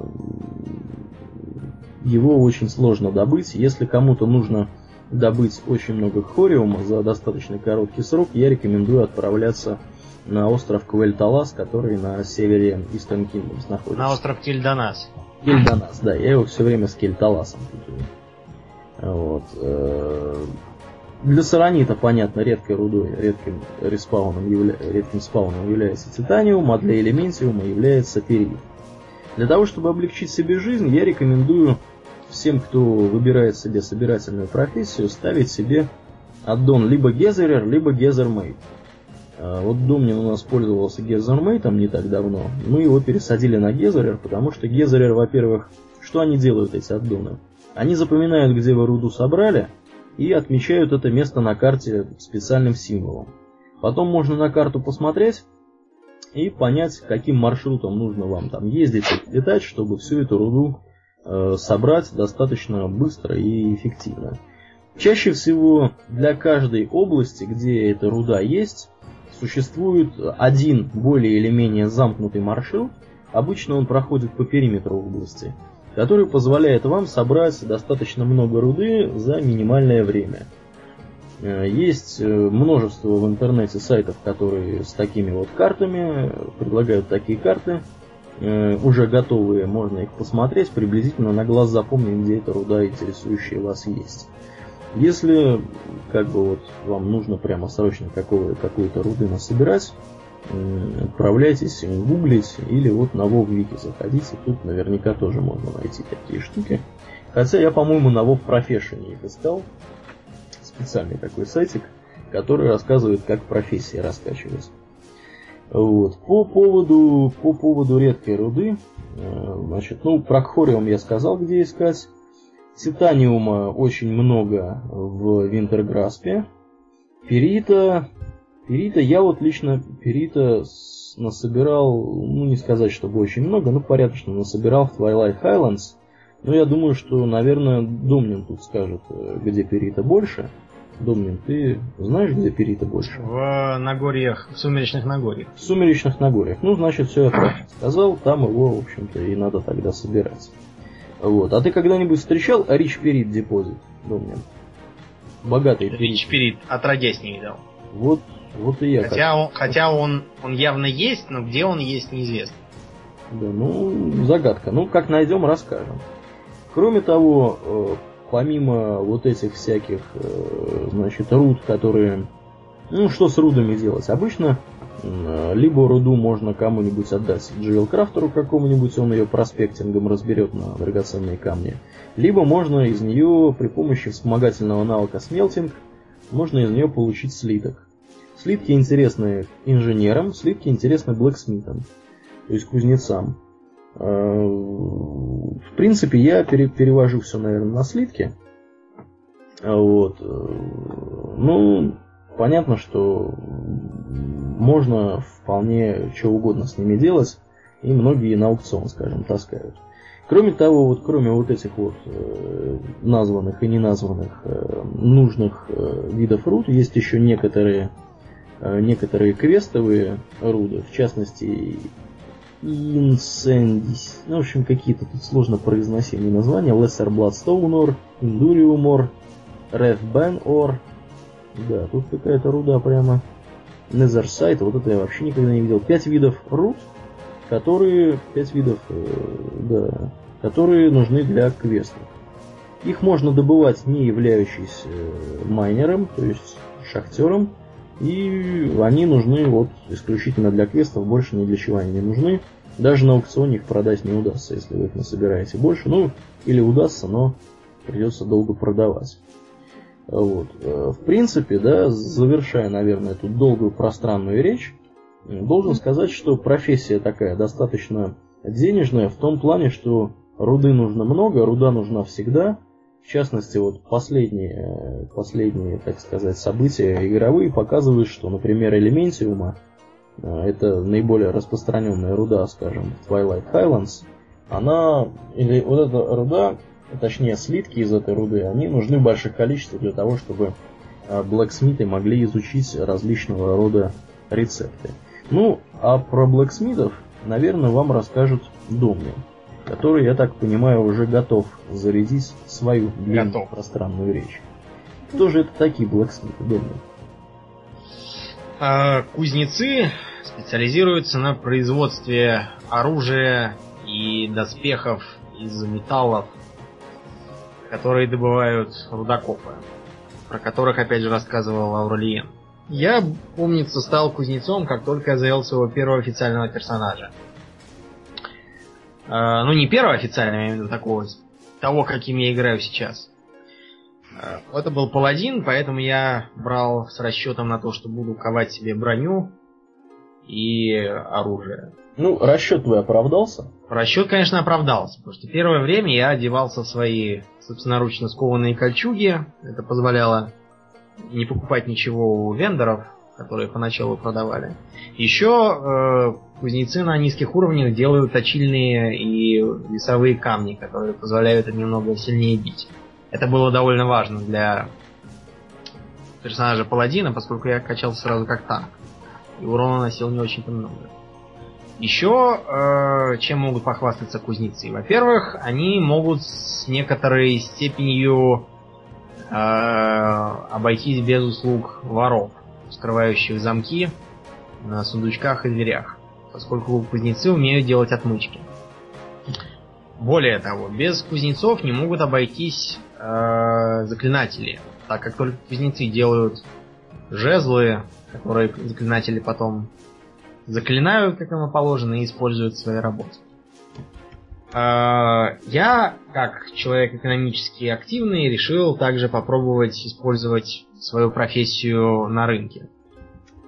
Я э, подбирал всякие э, интересные рецепты, которые продавались, и пытался на них делать деньги. Ну и как? Получалось с переменным успехом. Я до сих пор помню, как я продавал зеленый железный хауберг. Хауберг этот был синий, в отличие от большинства других рецептов зелененьких.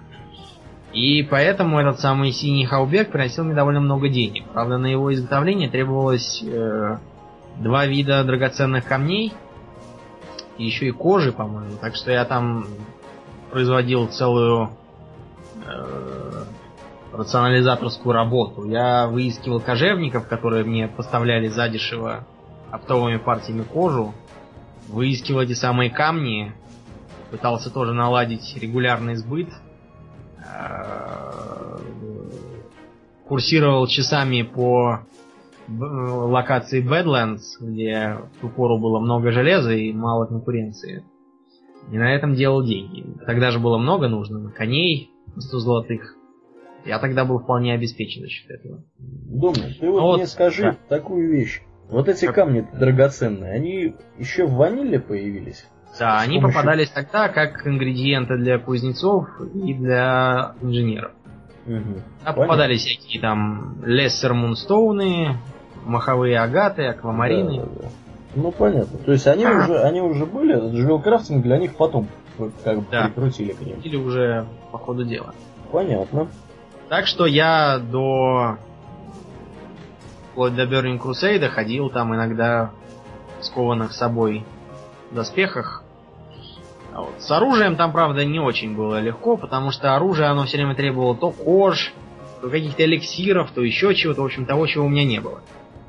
Вот. Сразу могу сказать, что э, с тех пор не устранен небольшой перекос. Есть такой металл, как сталь, которую э, плавят рудокопы. Но эта сталь, она была практически не задействована в внешнем деле. Я, например, без нее обошелся очень легко. По-моему, ни единого куска стали мне так и не понадобилось. И это до сих пор не исправлено. К временам Burning Crusade э, было уже немного не так. Дело в том, что Тогда высшие рецепты для кузнечного дела, равно как и, скажем, для кожевного дела, э, немного сроднились по механике с инженерией. Дело в том, что они были bind on pickup, то есть становились персональными при изготовлении. Их никуда продать было нельзя. Экономическое значение профессии несколько умерло. Вот. Тогда же еще было разделение кузнецов на оружейников и на бронников. Бронникам были доступны 6, по-моему, отдельных э, рецептов брони, причем я из них ковал только одно, потому что все остальные были совершенно не нужны. А, а оружейники, соответственно, получали разные там топоры, молотки и сабли, какие мне были недоступны. Опять же, я без них ничего не потерял. Баланс тогда был из рук вон плохой. К э, временам короля Лича кузнечное дело опять поменялось, поскольку пропали все эти камни точильные и весовые. А, зато остались отмычки. Отмычки, кстати, тогда были очень хорошие. У меня до сих пор, по-моему, сотни-две этих отмычек лежит в э, сумочке. Потому что э, из-за странной дыры в рецептах можно было поднимать только этими самыми отмычками некоторое время. С введением титан стали э, в Кузнечное дело вдохнули новую жизнь, поскольку она снова стала экономически востребованной. Я помню, как что-то у нас там продавалось из э, титанстальных вещей, кое-что можно было сковать и э, почти полностью обрядиться для, скажем, лечебной ипостаси. Я так как раз перешел окончательно в целители. И то, что я носил свои первые походы, было сковано мной самим. Да, ну а почему Титансталь была такая дорогая, думаю? А потому что тогда был кулдаун, на нее можно было делать только один слиток в сутки. Там О, она была страшно да. дорогой. Это не она говоря уже... Страшно дорогой? Угу. Да. Не говоря а сколько, уже... сколько стоила она вот на максимуме, на пике, сколько она могла стоить? Она стоила под 150 золотых у нас. О, Тогда это были чудовищные деньги за слиток. Ну, я тебе так скажу. Сейчас она, в принципе, стоит, ну, наверное, золотых 70 где-то. Вот у нас, по крайней мере. Она по разу упала. Ну, 70-80 золотых, да, раза в два, наверное, упала. Хотя я вот припоминаю, что э, какие-то промежутки времени и до 200 она могла стоить. Угу. Ну, по выходным она обычно сколько стоила. Ну да, когда мало оставалось. Вот. Что еще? Тогда же появились рецепты, которые можно было добыть только исключительно в рейдах. Я помню, как мы там за, за них дрались. На аукционах там платили по две с половиной тысячи за рецепты э, наручей. Ковали их себе, чтобы сэкономить значки холода. Да. Что это, касается... Это были, это были рецепты из Ульдуара, если мне не изменяет память. Вот. А, что касается состояния дел в кузнечном деле сегодня. Тавтология получилась. А теперь последние рецепты, они не изучаются у тренера, а покупаются за изрядное количество добываемого металла у специального продавца в сумеречных Нагорьях. А позволяют делать весьма суровые вещи. Я, например, себе сковал пока что пояс эпический для лечения.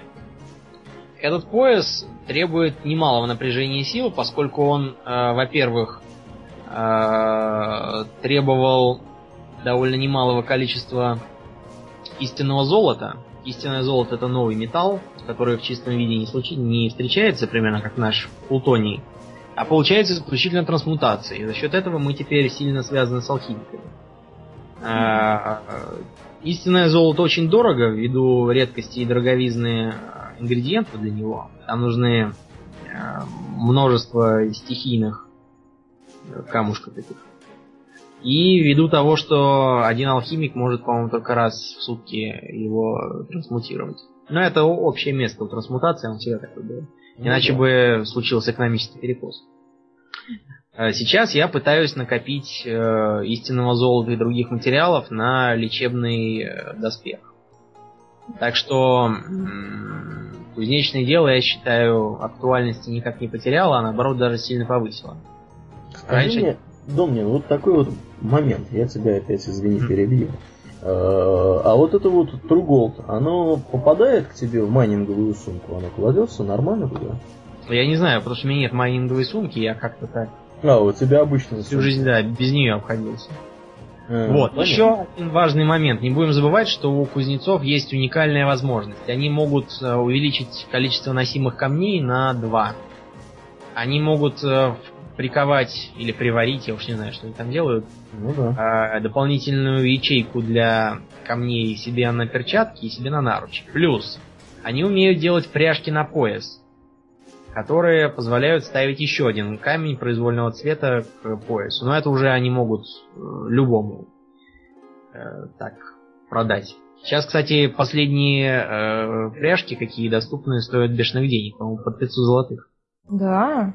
Да, и, кстати, рецепт на них, э, рецепт на них просто так выучить нельзя. Это опять же нужно платить э, металлом э, тому самому специалисту, продающему рецепты. Это погоди, это о чем ты сейчас? Про какие пряжки? Про пряжки. Ну вот раньше были вечные пряжки для поясов, которые вставляли. Eternal Build Buckle, которые. Да. Угу. Сейчас есть э, из эбонитовой стали пряжка. А чем они отличаются принципиально? А очень просто. Вечная просто не может быть прицеплена ни к чему старше определенного уровня. А, ну ясно. Для персонажей старше 80 уровня. Ну да. Понятно. А, что я могу вспомнить еще? Я помню, как перед самым выходом Burning Crusade некий гражданин, э, писавший тогда обзоры для э, журнала Навигатор игрового мира по World of Warcraft, давал советы желающим избрать себе профессию. Он сходу утверждал, что крафтерские профессии, включая кузнечное дело, нерентабельны и вообще не нужны. И крафтеры будут ходить нищими и голодными. О, как? И требовал, чтобы все хором брали две собирательские профессии, как он брал э, шахтерское дело и кожевен, и свежевание. Угу. Он дальше приводил там цены, при этом человек, по-моему, совершенно не понимал, что на разных серверах цены разные. И приводить их нет никакого смысла. По крайней мере, без оговоров. Ну да. А, вот. И у меня, например, к нему был вопрос. А кто же, дорогой мой, покупает это все? Волшебники? И кто? Куда девается весь добываемый тобой металл? Это нищие крафтеры, которые, по твоим словам, уже с голоду помирают который год. Ну да. В общем, гражданин писал какую-то чушь. Вот. Не верьте ему, тогда все было не так плохо, а теперь уже тем более все приведено в должный вид. В следующий раз мы, я думаю, поговорим об инженерии и расскажем о том, как печально с ней все было тогда. И как хорошо стало сейчас. Ну, я думаю, что, наверное, да. Почему, почему бы, собственно, и нет. А вот, Арнфред, ты нам расскажи, как на духу. У тебя-то какие профессии у, у основного персонажа? А, так, значит, у меня в основном а, персонажи профессии это, во-первых, а, значит, тейлоринг. Угу. То бишь, шью я всякие тряпочки. И вторая профессия это энчантинг зачаровываю всяческие вещи, ну, вы поняли, о чем я. Ну, да. ну, я думаю, что подробно я как-нибудь в следующих выпусках расскажу. Ну, хорошая идея. Я вот предлагаю, на самом деле, дом не, не про инжиниринг рассказывать, а про тейлоринг и инчантинг. Тем более, да, что давайте. Арнфрид у нас э, как бы гораздо, я думаю, будет немножко нас просветить. И у меня, вообще говоря, тоже есть небольшой персонаж, который тоже как бы в этой теме находится. Так что мы с ней попробуем вдвоем, наверное, рассказать. А, на этом я предлагаю заканчивать тему с профессиями и перейти к вопросам наших слушателей. Тем более, что здесь какие-то вопросы были. Угу. Э, Армфред, какие-нибудь вопросы ты тут видишь интересные? Да, ну, как обычно, наш постоянный слушатель Сарачанин пишет нам кучу вопросов. Угу. Сейчас, сейчас будем отвечать. Ну, давай Значит, попробуем. Давайте. Вопрос первый. Как считаете, не пропадет ли интерес в скором времени у игроков к Outland? Ведь на данный момент данная территория практически проходная, на ней долго не задерживаются. Ну, Думаю. я ну, сразу uh давайте скажу, что мне кажется не то, что в скором времени пропадет. Интерес уже пропал, и территория давно проходная. И... Ну, ты сейчас просто моими словами сказала. Я вот тоже хотел так сказать, что ин- интереса к данной территории, наверное, нету ни у кого. Кроме, кроме, Ну, пожалуй, пожалуй, тех э, игроков, которые там фармят, опять же, те же самые какие-нибудь, какую-нибудь руду и какие-нибудь травы, которые нужны э, для прокачки м, профессий других персонажей. Ну, может быть, новые игроки, как бы. Новые, не новые, нравится, Новые игроки, ну не знаю, может быть, конечно, им там как-то интересно. Я вот так припоминаю, что когда я в первый раз попал в Outland, в частности в Hellfire Peninsula, там, конечно, антуражи были такие очень необычные, там было небо как-то сделано хитро, там какие-то, значит, летали солнце, какие-то вообще, все очень красиво выглядело, но в то же время как-то выглядело не знаю, некоторое время, через некоторое время показалось, что там как-то уныло. Бегаешь по этим каким-то красным Мгм. высохшим землям. Вот. Не знаю, как у вас. У вас как, какие у вас ощущения от, от Hellfire Peninsula остались? Арнфред, какая, как? Ну, вот конкретно от этой зоны там довольно мрачновато, скажем так. А где ну. вот, где вот лучше всего? Комфортнее всего да. было бы играть себе? Из Аутленда. Из Аутленда, ну, на Грант очень приятная территория такая, она симпатичная. Ну, правда, в ней есть одна особенность. Там очень такой ландшафт, э, весь изрезанный всякими оврагами. И там играть, не имея летающего маунта, очень трудно. Ну да, да. А вот игроки, которые играют в первый раз, они обычно к гранду на летающего маунта им сложновато денег. Привлекать. Ну, я еще хочу сказать, что мне очень нравится территория. Я сейчас не могу вспомнить название, я всегда его как-то путаю, где такие большие грибы. Она Зангармарш. Зангармарш. Не знаю, почему мне нравится она, мне очень. Да, ну там тоже довольно-таки мило, хотя, хотя, ну не знаю, как-то мне думается, она на любителя, этот Ну, Зангармарш. вот, вот на любителей я как раз тот самый Ты любитель. как раз тот самый любитель. Домнин, а ты как считаешь, не пропадет ли интерес в Утланде? Ну, интерес и так уже довольно слабый, там все стараются побыстрее пробежать до 68 уровня. и- Ну, я, может, конечно, э, потому что я уже там четырех персонажей через него провел, и мне как-то надоело до ужаса. Мне, я скажу, вот откровенно, мне не, не, не нравится вся эта аутлендовская стилистика, она какая-то чу- чужая мне. Какие-то демоны, роботы, какие-то черти, все непонятное. Что-то мне, меня вообще не, не впечатлил. Мне, я помню, Нордскал понравился гораздо больше. Я туда поехал прямо с э, желанием прописаться навсегда. Правда, вот теперь я подмечаю обратное. Я с трудом докачиваю своего охотника через Нортренд, и он меня уже так достал. Хочется скорее... Ну, Я мне не- кажется, особенность в том, что да, например, да, и в том же Нортренде, вот когда уже качаешь второго персонажа, скажем, уже там не так интересно. Ну да, когда третьего, А качать третьего уже... не так интересно, как второго, Да, да, вообще. со всеми вытекающими. каждым разом уже. Но я вам вот такую расскажу историю, друзья. Я как человек, прокачавший трех персонажей через Outland, на, наверное, трех, да, трех, э, я вам скажу таким образом. Первый раз, когда мы играли, было немного так, ну, ну, было интересно, нормально было. То есть терпимо. Не сказать, что прямо вот было все хреново. Э, Ну, как-то да, как-то вот средненько. Второй раз и третий раз я играл, вот особенно третий раз. Второй раз я уже помню плохо. Третий раз, когда я Крейбейна прокачивал э, через Outland, я туда попал уровня на 58-м, сделал все квесты в Hellfire Peninsula, потом поехал э, в Зангармарш как раз из Hellfire Peninsula, в принципе, в Зангармарш по уровню дальше надо двигаться. Из Ангармарша я там пришел, но я там от силы, наверное, квестов сделал несколько. Сколько? Ну, не знаю. Вот. Ну, может, три, может, четыре. А потом поехал в Награнд. В Награнде квесты оказались мне как раз по уровню. И я сделал, наверное, 60 уровня я в Награнде тусовался. Или 61 я точно уже не помню. Я сделал там несколько квестов. Ну, кстати, на самом деле я там достаточно много сделал квестов. Единственное, что я там не сделал, это вот большие вот эти квесты, где нужно было убивать каких-то здоровых таких боссов, не боссов, но достаточно таких сложных мобов. А после этого уровня на 65-м я вообще поступил очень, э, не знаю, умно или нет. Я тупо сел на корабль, поплыл в Борейскую тундру, э, приплыл в Valiant Keep, и там стал, э, выбежал там, вот где вот эти механические пугало ходят, рядом с Valiant Keep, где еще крестьяне какие-то сидят, и тупо стал фармить там вот просто в тупую. Фармил там вот этих механических пугал.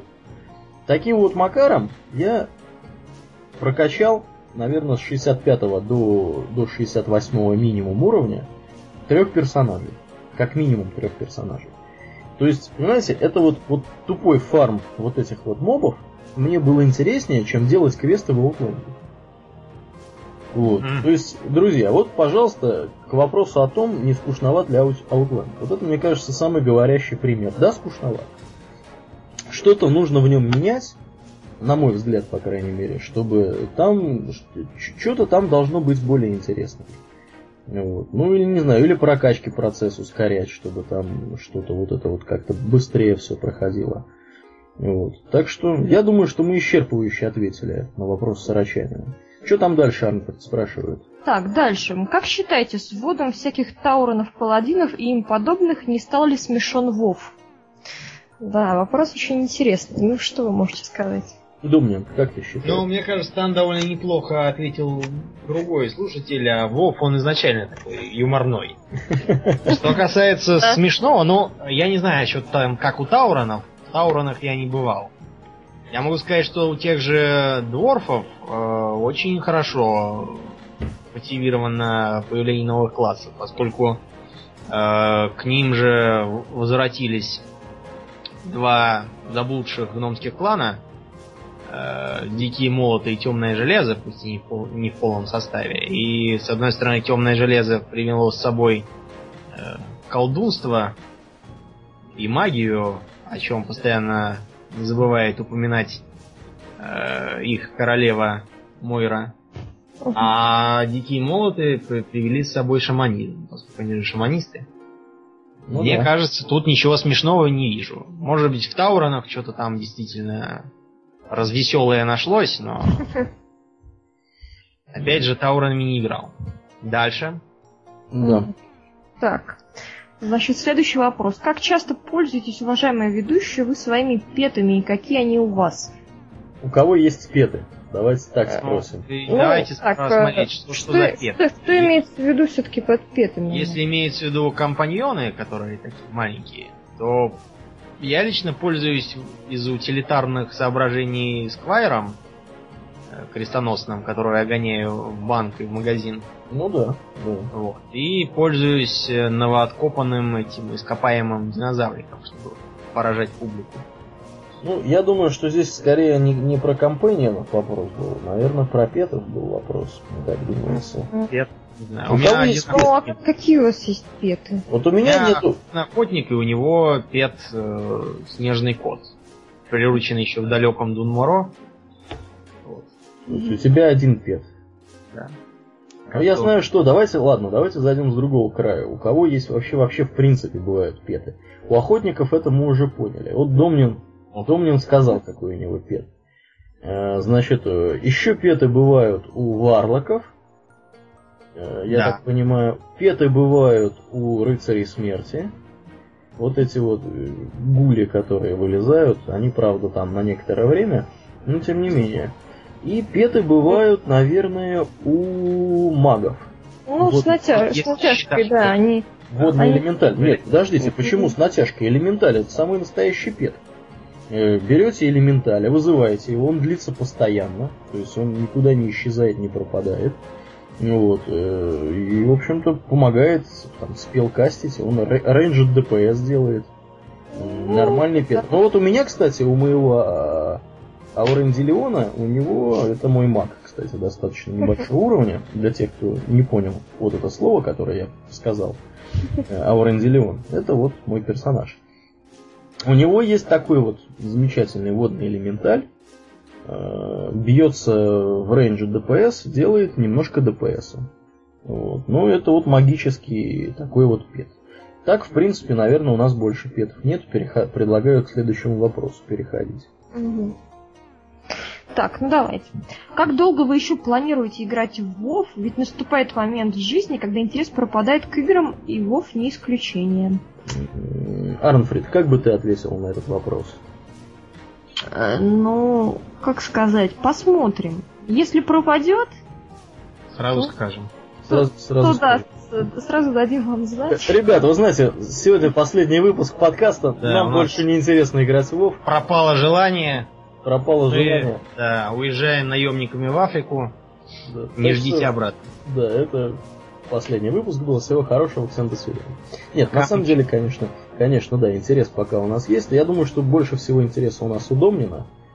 Э, он да. как-то он больше... Особенно. Больше нас, наверное, с Арнфельд вместе взятых играет. Э, ну, его, видимо, обязывает статус гильд-лидера. Статус гильд-лидера, интерес к лору, характерный рабочий режим. Ну да, да. Я думаю, что в принципе, пока WoW развивается и пока в нем есть вот такие вот какие-то интересные всякие мероприятия новые появляются, э, какие-то аддоны, э, события внутриигровые, я думаю, что мы будем играть, потому что играть действительно интересно. Вот. Ну, что касается, что касается пропадающего интереса, ну, интерес, конечно, уже не такой, как был раньше, но тем не менее. Ну, тут я думаю еще, что, знаешь, что... У вас потому что катаклизм еще нет, у вас интерес бы сразу подскочил обратно. Я думаю, что имеется в виду даже не, не только интерес, но и в том числе наличие там какого-то свободного времени и так далее. Ну да, да свободного времени, к сожалению, все меньше, меньше, конечно, да. Да, все меньше и меньше у нас. Да. Ну ладно, ладно, не будем о грустном. Да. Что у нас дальше по списку? Давайте. Ну и последний вопрос от Срачанина. А что слышали или, может, знаете по поводу съемок фильма по вселенной Вов? Ну, я вот знаю, что какие-то работы ведутся, и вроде даже какого-то режиссера там сперва утвердили, да. а потом поменяли. Вот. В общем, как говорится, слышим мы практически все.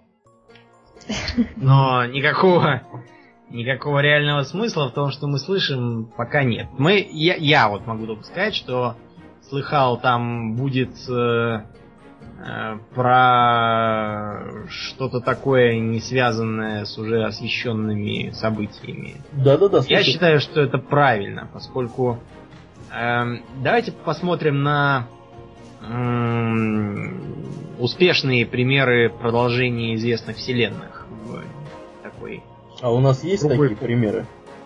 А, словосочетание Котор тебе что-нибудь говорит? Говорит, да. Звездные войны.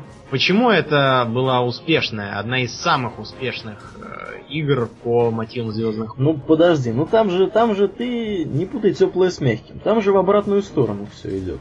Там сперва ну, фильм сняли, просто... а потом игру сделали. А тут наоборот, сперва игру сделали, а теперь хотят фильм. А вот я просто к механике. Дело в том, что если пытаться э, копировать то, то, то, что уже было, э, будет, во-первых, падение интереса от нефанатов, и ничего не понятно, а фанаты все равно начнут придираться, что а вот тут не так, а, а вот там у него был не тот пистолет. Да, а вот здесь... тут у штурмовика шлем неправильно. Да, вот. А если делать вообще совершенно не о том и не о сем, а о чем-то там таком отдаленно похожем, то все вообще завоют и скажут, а при чем тут там Warcraft, Звездные войны, Властелин колец, неважно что. Э, делается что-то такое новое в той же самой системе, в том же сеттинге, в том же, в той же эстетике, на схожие темы, но не на такие же. Ну, вот тогда ну, да. Ну да, это, конечно, вопрос философский, как... как То есть, пример, осветить войну древних, хотя это будет скучновато. Осветить, не знаю, первый Warcraft. Осветить э, что-нибудь там такое. Несколько миссий из второго. Там же сюжет ого-го, если читать. В общем, главное, чтобы не снимали фильм про, про рейд на 25 человек в ЦЛК. Такой соблазн может быть вполне. Ну и еще главное, чтобы фильм не снимал Уви Болл. Да, да, да. Мы, мы, мы заявляем, что у, если Уве Болл... Кстати, он же, подожди, что мы, что мы, собственно, волнуемся, если Уве Болл э, даже порывался и предлагал свою кандидатуру Blizzard совершенно официально, но Blizzard ему также совершенно официально сказали, что А, у нас другой режиссер, Б, если бы у нас не было другого режиссера, вас бы мы не взяли никогда. Правили у Вимпола обратно там вызывать завистников на кулачный поединок. Да. Ну, кстати, мы сейчас ведь, друзья, сильно рискуем, так вот про Увибола говоря. Он, он же нас тоже может на мордобой позвать теперь.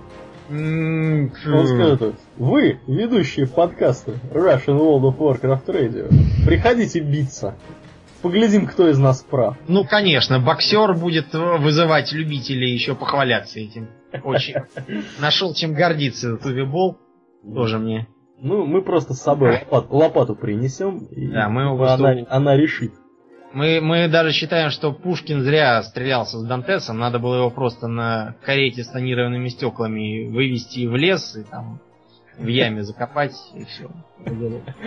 Да, ну мы немножко отвлеклись. Еще, еще вопросы у нас есть. Ну, поняли, да, что по фильму э, мы знаем ровно то, что э, как бы, Да. что как бы, да, Что он есть и известно, будет. Мгм. И известно. что там не увибол. В общем, можно... Что не может не радовать. Да. А, тут ну- еще нам Розетти э, оставил довольно много вопросов. Давайте. Рамазетти пишет, что он, я так понимаю, новичок такой, достаточно такой новичок. И у него вопросы именно вот, которые новички могут задавать. Давайте. Давайте, значит, первое. О чем должен думать игрок, впервые создавший нового персонажа? А, игрок должен для начала пойти и попробовать поиграть одному. Если у него все в порядке, э, играется нормально, он не чувствует, что он вообще чем-то не тем занят, а, попробовать походить в подземелье и, может быть, даже вступить в гильдию. А, Уровню к 50-му будет ясно, все ли правильно выбрано в профессиях, э, талантах, направленности игры, гильдии и тому подобном, и тогда уже можно будет решать. Вот так. Арнфрид, а ты как думаешь, о чем должен думать игрок, впервые создавший персонажа? Ну, во-первых, ну, скажем так, не во-первых, а, ну, сначала надо выбрать персонажа, которым тебе по описанию будет играть э, наиболее интересно. Есть из всех э, возможных. И главное не хвататься за воинов, потому что я помню, Да. первое время все бежали играть воинами и думали, что это вам как в АДНД и прочих системах. Ну да, То есть воинам там играть кружи- проще всего.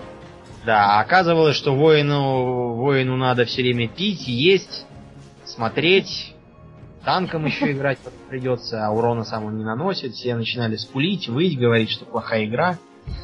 Ну, Как делать? Да. Ну и я думаю, что еще не в последнюю очередь надо все-таки задуматься о а, профессиях вот основных и как-то выбирать их с умом, чтобы они подходили и вашему там классу, чтобы они, э, если это две профессии, чтобы они как-то между собой по возможности сочетались. Да, и если, если есть сомнения насчет профессии, поговорить с другими, посмотреть, что делают Да. другие, почитать э, в интернете списки того, что они изготовляют, и обязательно смотреть то, что они делают на 85 уровне, потому что, э, может быть, поначалу они делают всякую ерунду, вроде там, как инженеры, а под Мгм. конец уже ого-го, или наоборот, поначалу нравится, а то, что они в конце уходят, кажется каким-то чужим. Мгм. Ну, а я вам так скажу, на самом деле, что касается профессий, надо еще и слушать э, ведущих вот этого подкаста, потому что они плохому не научат. Я вот предлагаю просто без всяких шуток пробежаться по профессиям и сказать, к какому классу они подойдут. Вот скажем, понятно, что профессии нужно брать э, некоторые профессии парные. В частности, вот майнинг с блэксмитингом мы уже упоминали. Кому подойдут майнинг с блэксмитингом? Домнин, каким классом? Они подойдут тем, кто носит латы. Дело в том, что на... если поначалу они еще там делают кольчуги, ввиду того, что э, многие классы поначалу носят кольчуги, скажем, те же воины и э, паладины, то под конец они делают, считай, одни только латы, Ну да. а, и они никому, кроме, э, кроме как воинам, паладинам и рыцарям смерти, не нужны. Ну да. То есть, если вы воин, паладин или рыцарь смерти, берите майнинг Не blacksmith. задумывайтесь. Это Ну, опять так. же значит, что вы не можете взять, скажем, инженера. Ну да. Вот. Ну да, да, вот майнинг-то еще можно брать э, с, с инжинирингом. Тоже очень такое полезное сочетание. Далее. Задумываться ли о побочных профессиях? Домнин, ну подожди, ну, ну куда А, ты гонишь? Мы же еще профессии не все. Ну да, Э, давайте быстренько. Алхимия, алхимия, гербализм. Кто? Алхимия и гербализм хороша всем, особенно это хороша э, дистанционным кастерам э, всяким и целителям. По крайней мере, поначалу. Дальше-то она уже такая во все во все степи позволяет. Skinning, leatherworking. Э, друиды, Друиды. воры Воры. Да. и Охотники. остальные Охотники mail носят. охотники уже, да, носят mail, им это безинтересно. Поначалу, поначалу, э, в лезерворкинге, еще в ваниле, была ветка драконий leatherworking. Он позволял делать из драконьих шкур э, кольчуги. Вот это предполагалось как ветка для охотников, но потом все заглохло, загасло и так дальше. О, вот я вот этого не знал момента. Ну, вот я Инчантинг. К инчантингу обычно берут в пару тейлоринг. Ну да. Берут это все потому, что ни то, ни другое не требует э, собирательной профессии. Обычно это берут те, кто носит тряпку. Ну, То вот есть как я, например. три класса. Священники, маги и колдуны. Э, далее. Inscription и обычный гербализм берут. Да. Не, не- даже не обычно, а там и говорить нечего. Да. Без гербализма. Кому подойдет? А. Я вот взял шаманом, например. Я Но думаю, это подойдет, знаете, таким классом гибридным. Правильно Аурлиен сказал. М.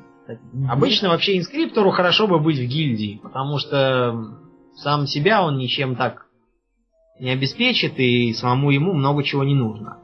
А вот э, в группе товарищей он как раз очень полезен. Так, Они майнинг, его в ответ... mining, jewelcrafting. Да Ой. почти всем Да подряд. всем, Камни- да, в принципе. Камни нужны всем. Камни нужны всем. Так, хорошо. Ну, на этом, наверное, профессии у нас кончились. Понятно, что в secondary профессии они... А вот, нужны. кстати, о них э, следующий вопрос. Аж, да. Задумываться ли о побочных профессиях? Ну, Что у нас в побочных профессиях? fi- э, fishing, fishing однозначно нужен. Я считаю так. Да, Ну, он, дело в том, что fishing э, полезен, полезен охотникам, потому что им надо чем-то кормить своих питомцев. Но это, конечно, тем питомцам, которые не всеядны. Я имею в виду, там, котов. Ну да.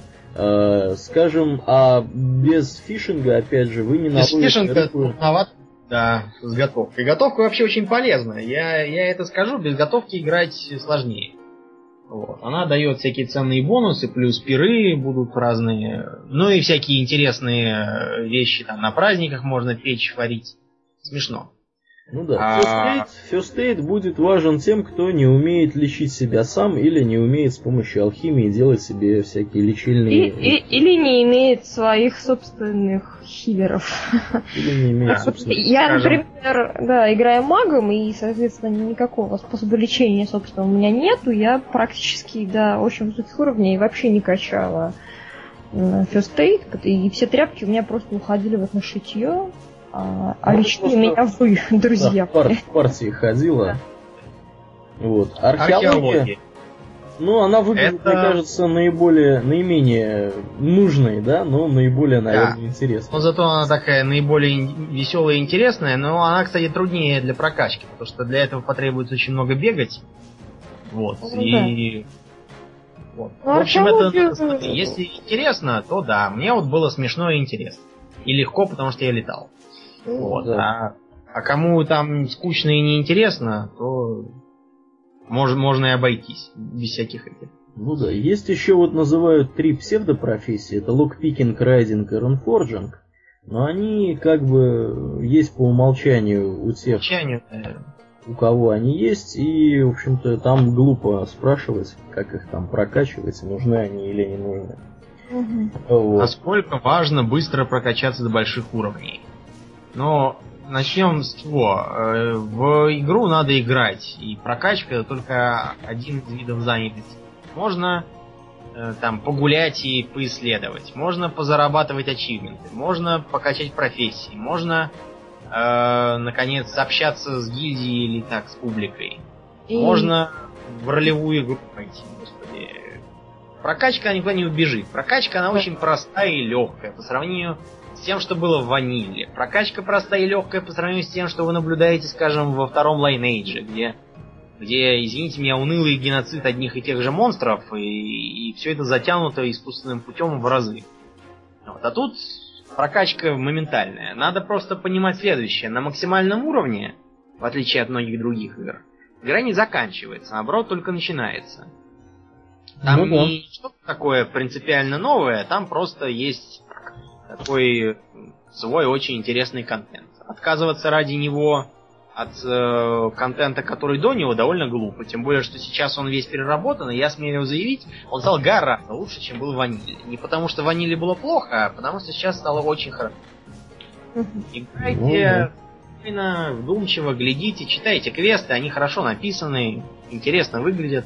Ну это Любой... да, это вопрос из серии, а что кому интересно. Если кому-то интересно узнать что-то об игре, то не так уж важно быстро прокачаться.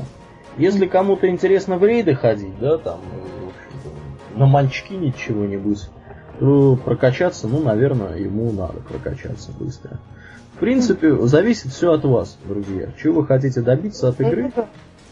Потом вот. я еще хочу сказать, что не стоит упускать, скажем, такие интересные вещи, как всяческие праздники и всякие да. развлекаловые праздники. Сейчас как раз праздник лунного фестиваля. Нам сейчас надо пойти и по это попускать фейерверки. Ну да, да, кстати, фейерверки у нас еще с прошлого года остались. Да. Я, я так припоминаю. Вот. Дальше спрашивают, нужно ли бежать в подземелье, плохо представляя, что там делать и подходят ли они вам. Ну, что значит подходит ли вам подземелье, я затрудняюсь понять. Ну, это, наверное, знаешь, может быть, такое мали- маленькое подземелье, в которое не пролезть, там, во вход.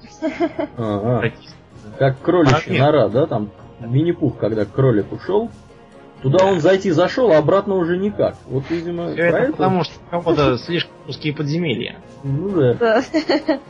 Вот. Ну, стоит ли бежать? Друзья. Подземелье подходит всем. Благо теперь есть очень удобная система поиска группы. Всем, кто участвует, дают неизбежно денежки и сокровища. Чисто за самоучастие. Что там делать, подскажут на месте. Теперь уже все эти подземелья давно известны. Ну вот. да, там, там более того, теперь в подземельях и квестодатели стоят. Стадатели уже да, стоят объясняют, куда, куда бечь и чего делать.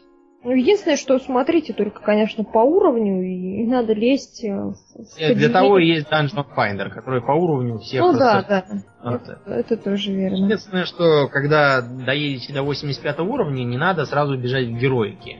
А потом говорить, что там все сложно, плохо, и Blizzard глупые, все не так сделали. Ну да, да. Надо терять силу. Следующий вопрос очень интересен. Есть ли да. какие-то хинты, очевидные для обычных игроков и неизвестные нубу? Ну вот мне на ум приходит, знаете, какой хинт? Вот идешь ты по какой-то области новой, да? Идешь, идешь, тыкаешь на моба какого-нибудь вдалеке. Вот если у него вместо уровня череп нарисован, к нему подходить, лучше, лучше вообще повернуть вообще на 180 градусов, пойти назад. Что-нибудь поделать где-нибудь в другом месте. Потому что, ну, съедят просто-напросто вас с потрошками. И не ага. Какие еще, какие очевидные для обычных игроков и неизвестные нубам вещи, вот такие вот, еще приходят вам на ум, друзья? Mm. Приходит что-нибудь? Какие Там, у нас? Не ешьте, не ешьте желтый снег, что-нибудь в таком Да, снег, Ну, в целом там все, все, все очевидно, оно и так разъясняется в общем-то, да. Что там? Не, не покупайте игровое золото, это очевидно. Не посылайте никому свои там данные всяким самозваным сотрудникам Blizzard и прочим. Угу. Вот, и э, заведите себе Firewall, чтобы никто вам не запаял шпионский какой-нибудь бот, который украдет ваш аккаунт. Ну да, вот там, не, не ставьте, не ставьте аддонов, если вы не знаете, что это такое. Да, Вообще лучше пользуйтесь э, программой Curse Client, которая ставит все, что надо. А то, что не надо, Через нее, да, там можно действительно все поставить. А в принципе, хинт, наверное, еще такой достаточно очевидный, мы уже про него говорили. Ну, почитайте мануал к игре просто. Да. Чтобы да. не было вопросов лишних. Мануал к игре, он достаточно подробно всегда был написан, насколько я помню. И реально помогает. Помогает очень сильно. Вот. А так еще, если вот какая-то у вас возникла ситуация непонятная вам, вы можете кого-нибудь пробегающего мимо спросить, или просто вот если вы в гильдии состоите, в гильдии спросить, э, как вот что-то делать, э, да, там, или как вот какую-то проблемку решить. Люди всегда, обычно люди в World of Warcraft, они достаточно адекватные и helpful, да, как вот говорят наши европейские друзья. Они готовы помогать, вот, и если какие-то вопросы у вас есть, они готовы э, вам подсобить. Ну, единственное, что не надо у них просить золото сразу, да, там. Да, вот это не вежливо. вступил, ой, а дайте, дайте мне 100 голда, пожалуйста, на маунт, мне что-то не хватает. Хочу купить. Ну, ребят, ну вас кикнут очень быстро из этой гильдии, просто да и все. Вот, и имейте в виду. Ну, я так думаю, что мы уже перебрали все мысли. Да, мы уже. Да. Советы и можем продвигаться к нам надо, да, продвигаться к выходу и, собственно, к завершению. Если мы на чьи-то вопросы не ответили, вы уж нас извините. Ну, реально, времени достаточно мало у нас уже осталось. Мы уже залезли, залезли в минус. В минус свободное время, скажем так. Поэтому я думаю, что, наверное, мы будем заканчивать. Я напоминаю, что мы призываем всех писать активнее комментарии и на нашем официальном сайте rwr.maxmicheev.ru, ссылка на который есть на Арпозе. Можно на Арпозе, но вот Арпоз сегодня, например, лежал. Не знаю да. почему. Наш сайт не лежал. Имейте в виду, друзья, если что-то надо написать, рекомендуем приходить туда и писать. Вот. Э, кроме того, у нас на сайте есть специальный раздел, который посвящен юмору. Мы выкладываем картиночки. Картиночки добавить очень легко и просто. Сорочанин, который у нас регулярно пользуется этой функцией, он, я думаю, подтвердит вот это вот мои слова. Вот эти. Вот. Я напоминаю, что с вами сегодня в наш юбилейный десятый выпуск были основные постоянные ведущие э, в лице Дворфа Паладина Домнина, мага человека Арнфрид так, ну и паладина человека нашего Аурлиена. Да, это вот был я. Мы очень рады были вас всех, ну, слышать мы вас не слышали, но рады были для вас выступать. Э, слушайте нас еще. Мы заканчивать эту бодягу не собираемся. Нам это вроде как понравилось. Мы э, довольны, в общем-то, тем, что мы получили за вот эти 10, а точнее уже 11 выпусков. Вот. Ну, до новых встреч, дорогие друзья. Всем счастливо. Пока. До свидания.